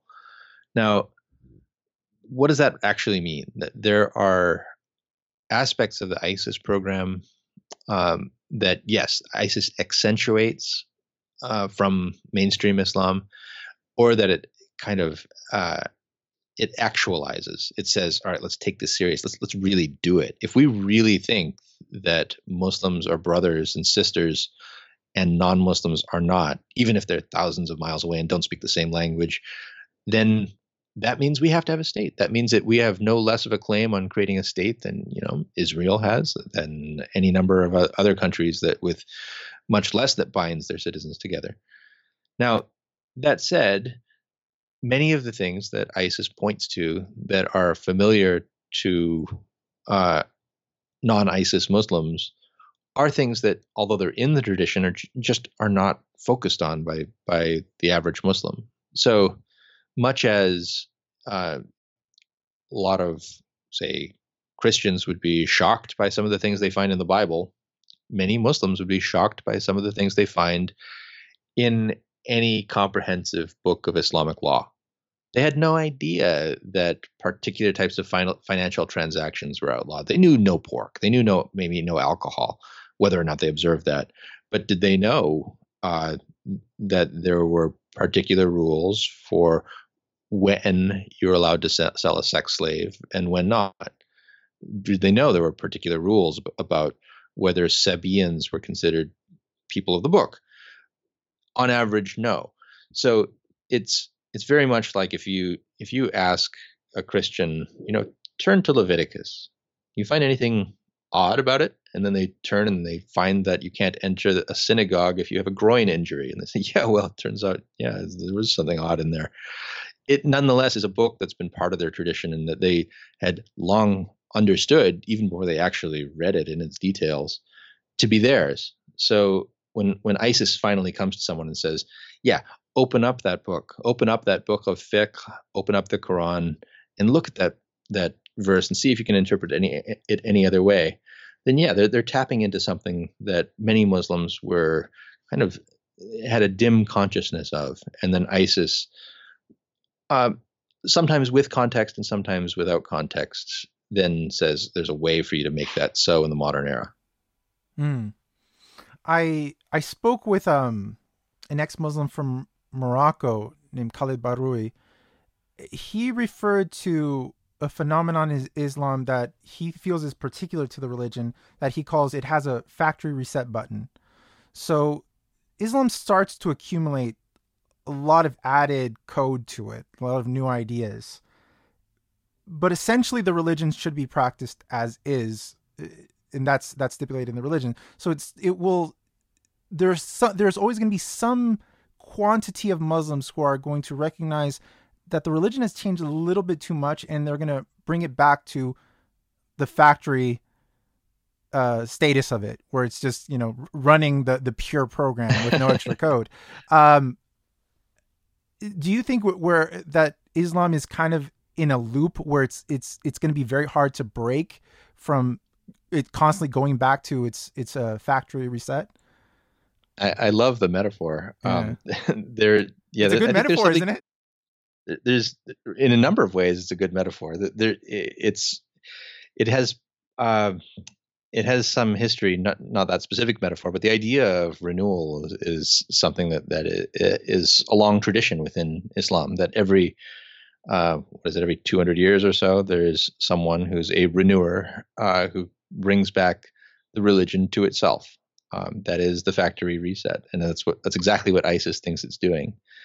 Um, what does the reset consist of? It, it, it consists, I think, frequently of a return to the original texts, a return to the original history and, and practices of of the Sahaba, the the companions of the, of the Prophet, and the and the Prophet himself. So yeah, it, it, it's something that it just naturally suggests itself from uh, the way that the, the religion is organized in a, in a way that perhaps other religions do not. And I think that the most effective voices about what that to to kind of fight against the the factory reset to what's assumed to be a jihadist tradition are the ones who say, yeah, once you've pressed factory done the factory reset, then it's not obvious actually that the that the default condition is is to fight. You might do the factory reset and find that that it's something else. And again, as as someone who's writing about this from outside of the community, uh, I have no, no actual view about whether the one way is right or another is. But there is a long tradition of Muslims who who would say that a quote unquote literal rendition of of the Quran and the example of the Prophet does not necessarily mean fighting, even if it's if fighting is something that the Prophet did, which all Muslims agree he, he did, and that that's that's what I think is one of the more fruitful lines of of opposition to ISIS is to say you you know you've you've got a you've got a you've got a way of reading these texts uh, that has precedent. Muslims have done this before. It's not totally crazy to, to say that yes, the Prophet Muhammad had slaves, had sex with some of his slaves, killed people, and therefore you should too. But the factory reset may very well take you to another interpretation. You you, you can't really reset to a, a state of zero interpretation. And if if you understood, if you understand that at the very beginning, you as soon as you've done the reset, you you all your work is ahead of you in interpretation, then you might come to a conclusion different from ISIS's. You've said a number of times that, well, as an outsider and as somebody who's not Muslim, you know, I can only have a, a certain kind of opinion. I don't know if necessarily that's a necessarily true uh, about having an, an opinion on, on Islam because I notice a constant problem of hearing lot of debates between people who, let's say, are completely outside the tradition, weren't born Muslim, never were Muslim, people like you and me. I, I saw, for example, I listened to example um, a debate between a person who studies uh, Islam independently. His name is Bill Warner. I don't follow him too much, but I heard this debate where that he had with um, a director of Quilliam named Adam Deen, huh? and it was a very frustrating debate, I think, for everyone because Bill Warner is trying to study Islam as it's practiced in the world, especially with concentration on how it's the radicals practice it and focusing on that because that's what he worries about. And yeah. then Adam Deen just couldn't eh, would never accept the the view that he was presenting, but Bill Warner's view is always the view he has to take from someone else. So he has to take the view from ISIS. He has to take the view from Osama bin Laden and analyze mm-hmm. it and work in the real world. Okay, okay, this is what they think. I need to break it down. I need to see what, what's happening here because people are getting hurt, people are getting killed. Mm-hmm. And then Adam Deen is constantly, well, that's not what I think. That's not that's not the Islam I practice. That's not the Islam I think it should be. So for for an outsider, I I, w- I would make a distinction here. I can't say what the right way to be a Muslim is as an outsider. Warner can't say that. It's it, but can Adam it, Deen say that? Because he can only really say Islam and that was the problem. He was speaking for Islam for himself and what he think it should be. I don't know how many people actually would agree with his vision of it. Right. He can he can speak for himself. He he cannot speak for Islam, but he can make a normative claim. I mean, the definition of you know what, what does it mean to not be a Muslim? It means to have no view of what the right way to be a Muslim is because you think that all views of how to be a Muslim are wrong. That's what it means to be a non-Muslim. What I think an outsider can do, though, and this is what I do a lot, is to say what Muslims have thought or think today. I can say historically, Muslims have had very specific codified views about how finance should be conducted, how what what dietary views, all of these things, without saying that one view is right or another one is right. I can I can tell a Muslim as a non-Muslim that look, this is a thing that Muslims have done historically and you may not like it. You may think that it's the wrong way to do it, but you're wrong if you're saying that Muslims haven't done this uh, or do this today. So I, I, think that coming to some understanding of that point would clear up debates like the one you're describing. Didn't you have that same problem though with um, Hamza Yusuf? That you're trying to talk about what you've understood from ISIS, and he just got very frustrated trying to explain what Islam is, but essentially you're just hearing what Islam is to him, and it could be large, much larger than than just him. It could go, it could involve a large circle of Muslims. But as a journalist, and what you're trying to do is study that group. Yeah, and uh, so in in some ways he's got a slightly larger claim on things than than that than you're describing because you know most Muslims historically have been Sufis or Asharites, not ISIS members, and in that sense, he he is with the majority. But I would I would often, in my conversation with him, come back to, well, you know, ISIS doesn't see things that way, and he would say, well, here's the argument against the way that they see it, and whether or not it's impossible for me to be persuaded because I don't have the ISIS view, and but I'm sure ISIS would be unpersuaded by it. it it's um, he can tell me what the historical arguments have been against the ISIS position, and that's sort of where it has to end. Uh, eventually, these are are matters of faith. You know, there there there are postulates that that ISIS doesn't accept that are part of his argument, and that's that's the end of it. I mean, there's one of the one of my favorite analogs to to this debate is actually in Judaism. Um, there was a debate between the two groups that are uh, now known as the Karaites and the Rabbinites. And Rabbinites were victorious; they won. Uh, and the Karaites, legally speaking, were the ISIS of, of Judaism. That is, they were the ones who looked to the text and said, the text will tell us what to do. We don't need interpreters. We don't need a Talmud. We just need the Torah. And if we read it, a literal reading of it will will will guide us. If God wants us to do something, why wouldn't He just tell us in, in the most straightforward way? That's how we should read the text. Jews have pretty much universally, there's some Karaites do still exist, pretty much universally come to the the position that is analogous to the one of Hamza Yusuf in Islam, which is you, actually can't just do that. If you try to interpret it literally, you'll get it wrong every time. You need instead to have this scholarly apparatus, uh, uh, uh, rabbis who think these things over and interpret them. And without that, you will get it wrong. There's no question you'll get it wrong. And the argument was one um, with some very clever intra religious uh, um, moves that they, for reasons either intellectual or political, have have settled the issue within Judaism, which suggests that it might it could be settled within Islam too. But you shouldn't mistake that that victory for uh, one that's um, you know, it's not like a scientific victory where, where, the Karaites were, were just wrong about the way that they interpreted the Torah or the way they thought the Torah could be interpreted. No, they, they lost the debate. So debates can be won and lost, but they, they don't get won and lost like matters of science. They get won and lost over the course of thousands of years, sometimes with great suffering and, and, and bloodshed. And that that may be how it happens in Islam. That may be how it's happening in Islam. What is the state of ISIS today? Uh, ISIS today uh, is still a territorial entity, still exists, mm-hmm. controlling cities, towns, um, mostly on the Syrian side of the Syrian Iraqi border.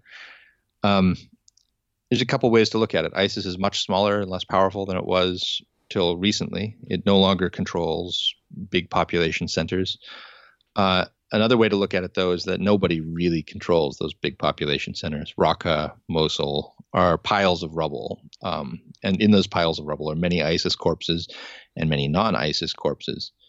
And ISIS, having fallen back to, to the desert, uh, is still powerful enough to to wreak a lot of havoc. It's not anywhere close to being to being defeated. Better than it was, but um, but still a real danger.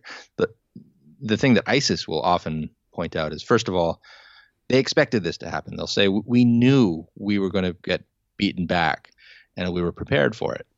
The second thing they'll always point out is if you look at how many our numbers in 2012, 2011, they we were down to hundreds of people and now we still control towns and cities of tens of thousands. So if you think that you've defeated us, then how defeated were we back then? Uh, we were so undefeated back then that we were able to to um, raise an entire army and control massive um, cities and and and, and towns uh, just a couple years later. So I think yeah, ISIS is is not where it was before, but it's still a huge danger. Um, so the last topic I wanted to touch on to get your your thoughts on it is reform. And I know reform means a lot of things to a lot of people.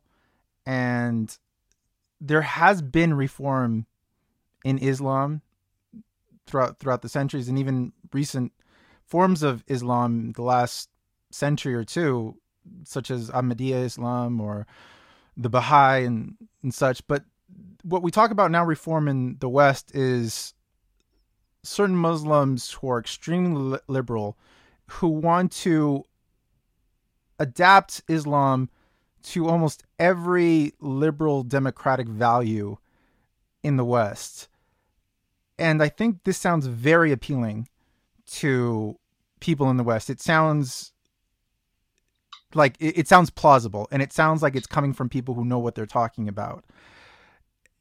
At first, I, I, I, it sounded like a good idea to me however, the more I investigate, the more I talk to people, it, I just get the idea that it's more the inverse. That it seems that innovation in Islam, particularly for Sunnis, which are the overwhelming majority of Muslims, close to 90%, reject the idea of change in Islam very drastically. Now, the reason that people are even pushing for reform is because of extremism, is because of terrorism, basically. So essentially, we're talking about reforming terrorists with this.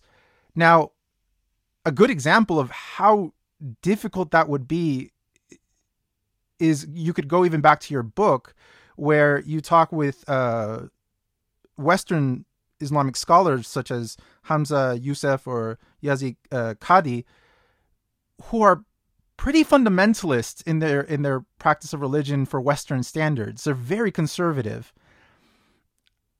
and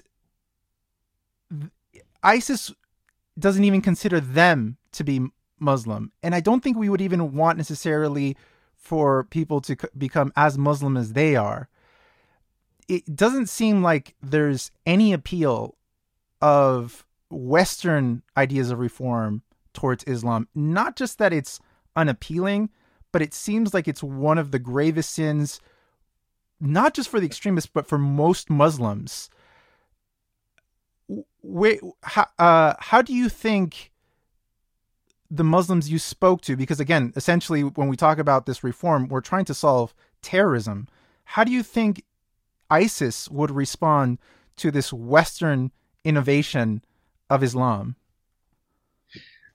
Yeah, ISIS uh, doesn't just dislike the, the, Muslims who you named, Yasir Qadhi and um, Hamza Yusuf, but actually has published articles with their faces in crosshairs, saying that these are are specifically named people who who need to be got rid of. So they really hate them, and these are the most prominent Muslim scholars in in the United States. And to be clear, they're not reformers; they're just scholars who are, I from my point of view, would lean very conservative as far as values. Yeah, Hamza yeah. Yusuf in, in particular, the, conservative is exactly the right word to describe him. He is socially conservative if we were to put him on a conventional American political spectrum. Um, you know, he's also though in the way that he suggests Islam be practiced, it's pretty much let's read the texts of the last thousand years and, and, then we'll figure things out. It's it's not let's figure out a new way to be Muslim. It's let's figure out the old way to to be Muslim and and do it do it harder. Yasir Qadhi, he's a, he's an odder one. He's kind of an ex Wahhabi um, uh, still, I think, Islamist, um, but uh, his view is more more of a political one, saying that America should change should change its foreign policy. Um, but yeah, the, the, idea that Islam should be reformed, um, we have to be careful as non-Muslims talking about this because we don't really have any standing to to to call for this in any specific way. We can say we don't like it when terrorists do bad things. That we're fine. That's that's that's a reasonable point of view to have. Um, but to say that that the religion itself should be changed when we don't believe in any form of the religion um, makes it uh, makes anything we say kind of um, unreasonable and and and sophistic or, or cynical. The dynamics, though, of reform, I think, are, are what we really could, um, really should start to understand a bit better. Um, ISIS says we shouldn't reform the religion; we should go back to to to what it was. Um, so that's one sense of what reform is: trying to make religion new, seeing a, a, a, way for it to be new in the in the modern day. But then remember, from the perspective of Hamza Yusuf, ISIS is the reformer. That's the whole problem is that ISIS has tried to reform the religion by taking it out of the the the, the context of it of it the last thousand years of tradition, and instead trying to uh, to replicate it to replicate the the earliest days of the religion in a very modern and breaking with tradition that that is the last thousand years of tradition kind of way. So if you call for reform in Islam, you might not like what you get. ISIS is the Reformation in Islam. What we, I think, what what we as as largely secular people in the West uh, are really hoping we find is something more like uh, a a Muslim enlightenment, perhaps in a in a kind of Steven Pinker kind of enlight, sense of enlightenment kind of way, where we're thinking about the the, the, the cosmopolitan values, the the um, reliance on science and evidence, and that's something that that um, the good news is many Muslims have um, have signed up, up for, um, like just as many Christians have signed up for it. Uh, the the bad news is that that as a movement just away from the faith, away from from Islam, uh, we we don't really have much control over that. It's not something that that large numbers of Muslims have have been that interested in, and as outsiders, we could hope for it, but we don't have the the standing to to to cause it to happen.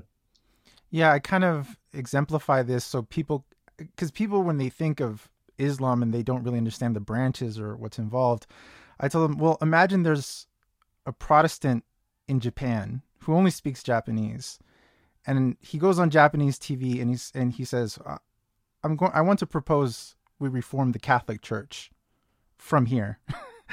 um, if I describe this person, you know, campaigning to, a Protestant to reform the Catholic Church from the Pope down all over the world and change all its values from as far as homosexuality and contraception, etc. You wouldn't even know where to begin to to respond to that to that suggestion. It's it's very much the, the same. People will ask me, you know, does ISIS have Islam right? Uh, should should ISIS practice Islam a different way? And for, from my perspective, I say, well, you know, I think ISIS should probably. I don't like what ISIS does, but when I say that I don't like ISIS, it's not because I don't think it's doing Islam right eh, or doing Islam wrong. I think it's because I don't think pe- people should be should be killed wantonly for for their beliefs. I don't think people should be enslaved ever. And we we, we the idea that that a that a journalist who's not writing as a Muslim might have a view on these things, a normative view of Islam, is uh, really kind of crazy, and we wouldn't accept it for other religions. But uh, in Islam, you know, we're we're called upon to have opinions about how Muslims should be all the time. I, am supportive of anyone who who wants to uh, you know, who wants to reform the faith in the kind of happy sense that that puts it in line w- with universal human values.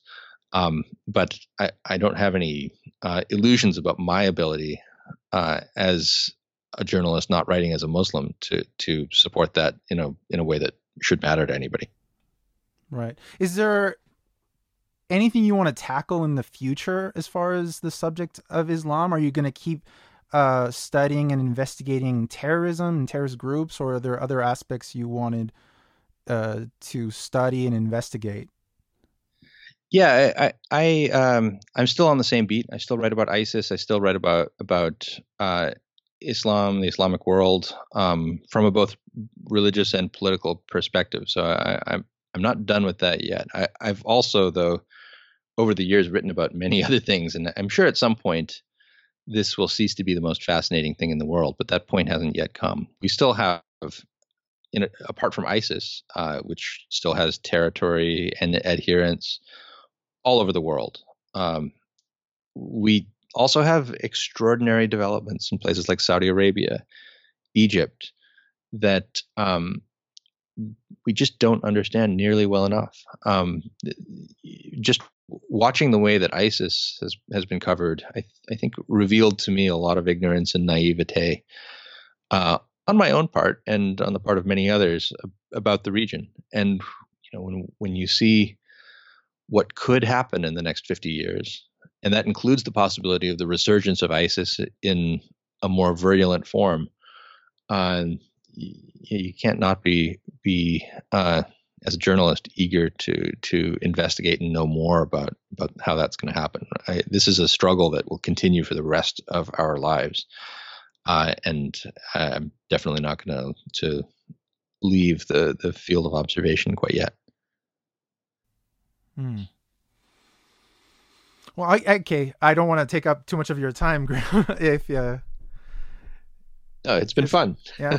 Um, uh, I wanted to add. Um, when I was reading your book, there was something you were describing, and there's a term for it when you were hanging out with a lot of uh these ISIS people, and they were kind of uh. They actually had texts that about how to treat you and to take you on pi- picnics and things like that. And I, I don't know if you if you heard the term love bombing. Uh, no, no, no. Okay, you should look this up. Love bombing. It's a it's a term done, and I think the term was was coined by the Unification Church, the Moonies. I'm sure you're familiar with. yes, yes. And um, I heard this first from a Christian girl who was in a Christian cult on my podcast, and I looked it up. And it was, it was a term from from the Moonies, and it's essentially exactly that. It's called love bombing, where they try to get you into the the the fold and the the group by just showering you with love, especially at the beginning. I thought it was a good term, love bombing. It's a very useful one, and it, it accurately describes the way that ISIS and every other cult tries to get people in. They don't, people don't join cults because they promise nothing but suffering. That they have to promise some kind of happiness and and um, yeah, camaraderie, which was definitely extended to me. I, I happen to be a pretty happy guy in general, and you know, quite fulfilled in my life, and so I didn't feel this this this horrible uh, spiritual lacuna for them to to to fill with their love. But um, that's how they do it. I mean, I I was uh, after I wrote the book, the writer Tom Holland in the UK brought to my attention uh, a very interesting essay by the historian Jonathan Riley Smith called um, "Crusading as an Act of Love." Um, it was an interpretation of the of the Crusades, which was pointing out, you know, we think of the Crusades or Crusades in general as fighting, and that was certainly part of it. Um, but you're not going to understand them just as you won't be able to understand ISIS and what ISIS is doing without understanding it as also a weird and twisted act of love. That is the, the the belief that they're part of something wonderful, part of something great. They want to bring it to you, to me. They want us to be part of it. They want us to be saved the way that they have. And their desire for that is it, it, it's not just a pose. I can't speak for the Unification Church. With the ISIS people I spoke to, you know, I I dare say we kind of enjoyed each other's company, and they didn't like the idea that I would be, eternally be suffering or that I might uh, have to get my head cut off. They would much prefer that uh, I be their friend and that I enjoy the benefits of paradise with them. There was a moment in your book where you talked about um, I forget the name of who it was, but at some point you described that you had been hanging out with him and talking with him for a few months, I believe, and at some point I think you said almost in a almost a friendly way that I hate you. And but still he liked you, but he hated you for not being in Islam. How did you how did you feel about the people you encountered spending so much time with them? And I'm sure you probably like these people on some level despite the really egregious beliefs they had. So, so things that kind of defy even the morality programming in our brain that we we just at the same time we think we can't like somebody who thinks like this but I'm sure in in another level you're like, well, I do like this person though. Did that happen yeah, to you? All the time. Yeah. Um, it, I mean, it, it it it really does mess with your kind of inherent sense that if if someone has horrible, awful beliefs, is a Nazi, is a racist, that you can't be friends with them. Mm. And you know th- that's that's something that I I just would have assumed is true, but both my own experience and then every piece of considered evidence I've looked at suggests that it's not. That you know people who have horrible beliefs are often enjoyable to be around, maybe at the same rate as people who don't have horrible beliefs. And the very fact of their horrible beliefs means maybe you have to cut them off, and it's more difficult to cut them off because they're they're they're pleasant company. But a, a lot of the experience of talking to supporters, ex-supporters of ISIS, is getting one's head around the the psychology of what what might lead an otherwise decent, intelligent person to do among the more indecent things that a person could do, namely supporting a genocidal death cult. Um, the the kind of secondary surprise to noticing this dynamic, though, is that ISIS knows it. They know that they are um, repugnant to to someone like me, and they also know that there are people in their ranks who, you know, could have a pleasant conversation with someone like me. We, we could share the same taste in movies, and and you know, we could share the same taste in food, and yet I find them uh, disgusting, and they have a mutual feeling toward me. So ISIS has then kind of um, they've engineered a recruitment process with that in mind. They know that that what they have to do in getting someone to join them is to invert the person's moral sense. Uh, they know that they have to, to to take it and flip it exactly around, so that what seems like the worst thing might actually be the best. And this is a surgical process that that they and other cults have, have developed. And it's one that, that I was subjected to and, and, and describe, as you know, at, at some length in my book. You had no fear that you were at any time kind of falling for maybe some things subconsciously and realized it later? Anything like that? Or do, do you find you, you're pretty apt at re- rejecting that. I myself w- was never religious, so I haven't kind of almost automatic rejection to those kind of groups and that kind of group think. Uh, do you have that same kind of barrier where you can block that? Uh, I have a, a, highly developed barrier where I can block such things. And let me. I mean, even outside of ISIS, like uh, just in general, yeah, I, that kind of group think. I've reported on and just spent time among cults before. Um, I've been subjected to uh, hard sells by cults more than the average person. Let's just say. So um, I'm I'm I'm better at it, better at resisting it than than some.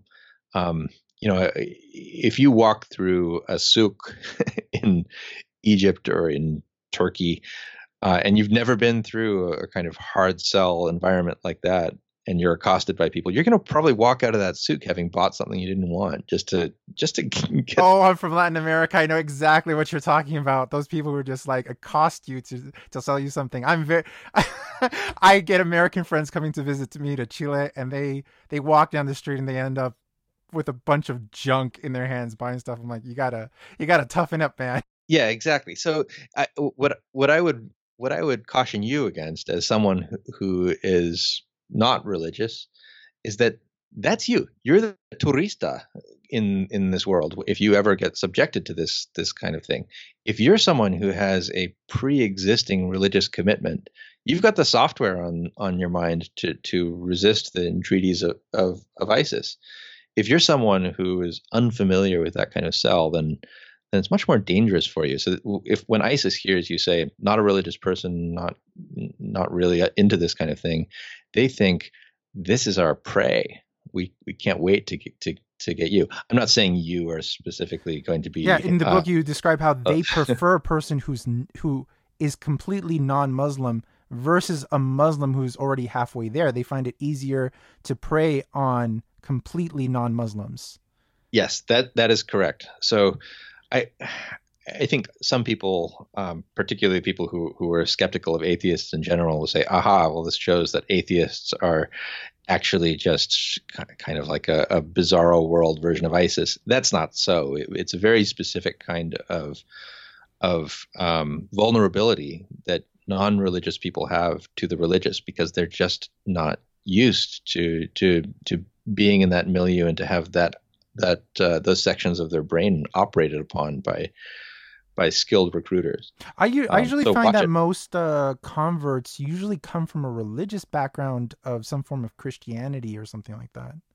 Rarely they're they were born they were complete atheists prior to joining Islam. At least as far as I I've seen with conversations and videos. I don't have any statistic on it. you know, I, have seen both. I, mm-hmm. I, so yeah, there there might be a kind of bimodal distribution that we're we're talking about, where there's some religious people who become other types of religious, and then there's some people who are not religious at all. Um, so yeah, could be could be either way. I, I think there's there's probably already some um, sociological typology of of how this works, but I haven't uh, I haven't studied it yet. Since I have you, there's one question that it's it's minuscule. It's not really important, but it's been bugging the hell out of me for years. Why do you think Obama continuously said ISIL instead of ISIS, even though it lacked popularity in the media? It's not important, but I just it just kind of drove me crazy. Yeah, uh, that, that's that's an interesting question, isn't it? I, I think maybe it's a function of how slowly um, how slowly bureaucracies change once they once they figure out how they want to name things. They don't they don't change quickly. I kind of like ISIL um, because people thought that ISIS stood for the Islamic State in Iraq and Syria. It actually stood for the Islamic State in Iraq and Sham. And Sham is more closely coextensive with the Levant than it is with Syria. So ISIL kind of got a little bit closer to the to the to the point. Um, it also had, um, to my surprise, when I started writing about ISIS, calling it ISIS, I had a number of people writing in saying, you know, I named my daughter Isis to the Egyptian god, oh, no. and I would really appreciate your not calling it ISIS. Call it the Islamic State, call it Daesh, call it ISIL, um, but don't call it ISIS. There are companies that had to be renamed because they called themselves ISIS, yeah. and it might have been polite to try to push for for ISIL, but you know, in in my everyday speech, I call it the Islamic State, and um, yeah, I I, I also try to avoid spending too much time on issues of nomenclature when there's substantive things that we could be talking about instead.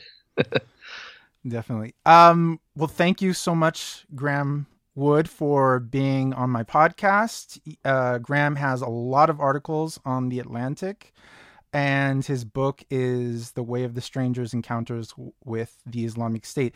And I both got the book and the audiobook, and Graeme does the voice for the audiobook and he has a great voice, very soothing, very good. A lot of audiobooks do not have good voices, so they're just unlistenable. So I, I suggest either or both. Um, is there anything else you want to add to that? No, thank you so much, Lalo. I, I, I've had a great time talking with you.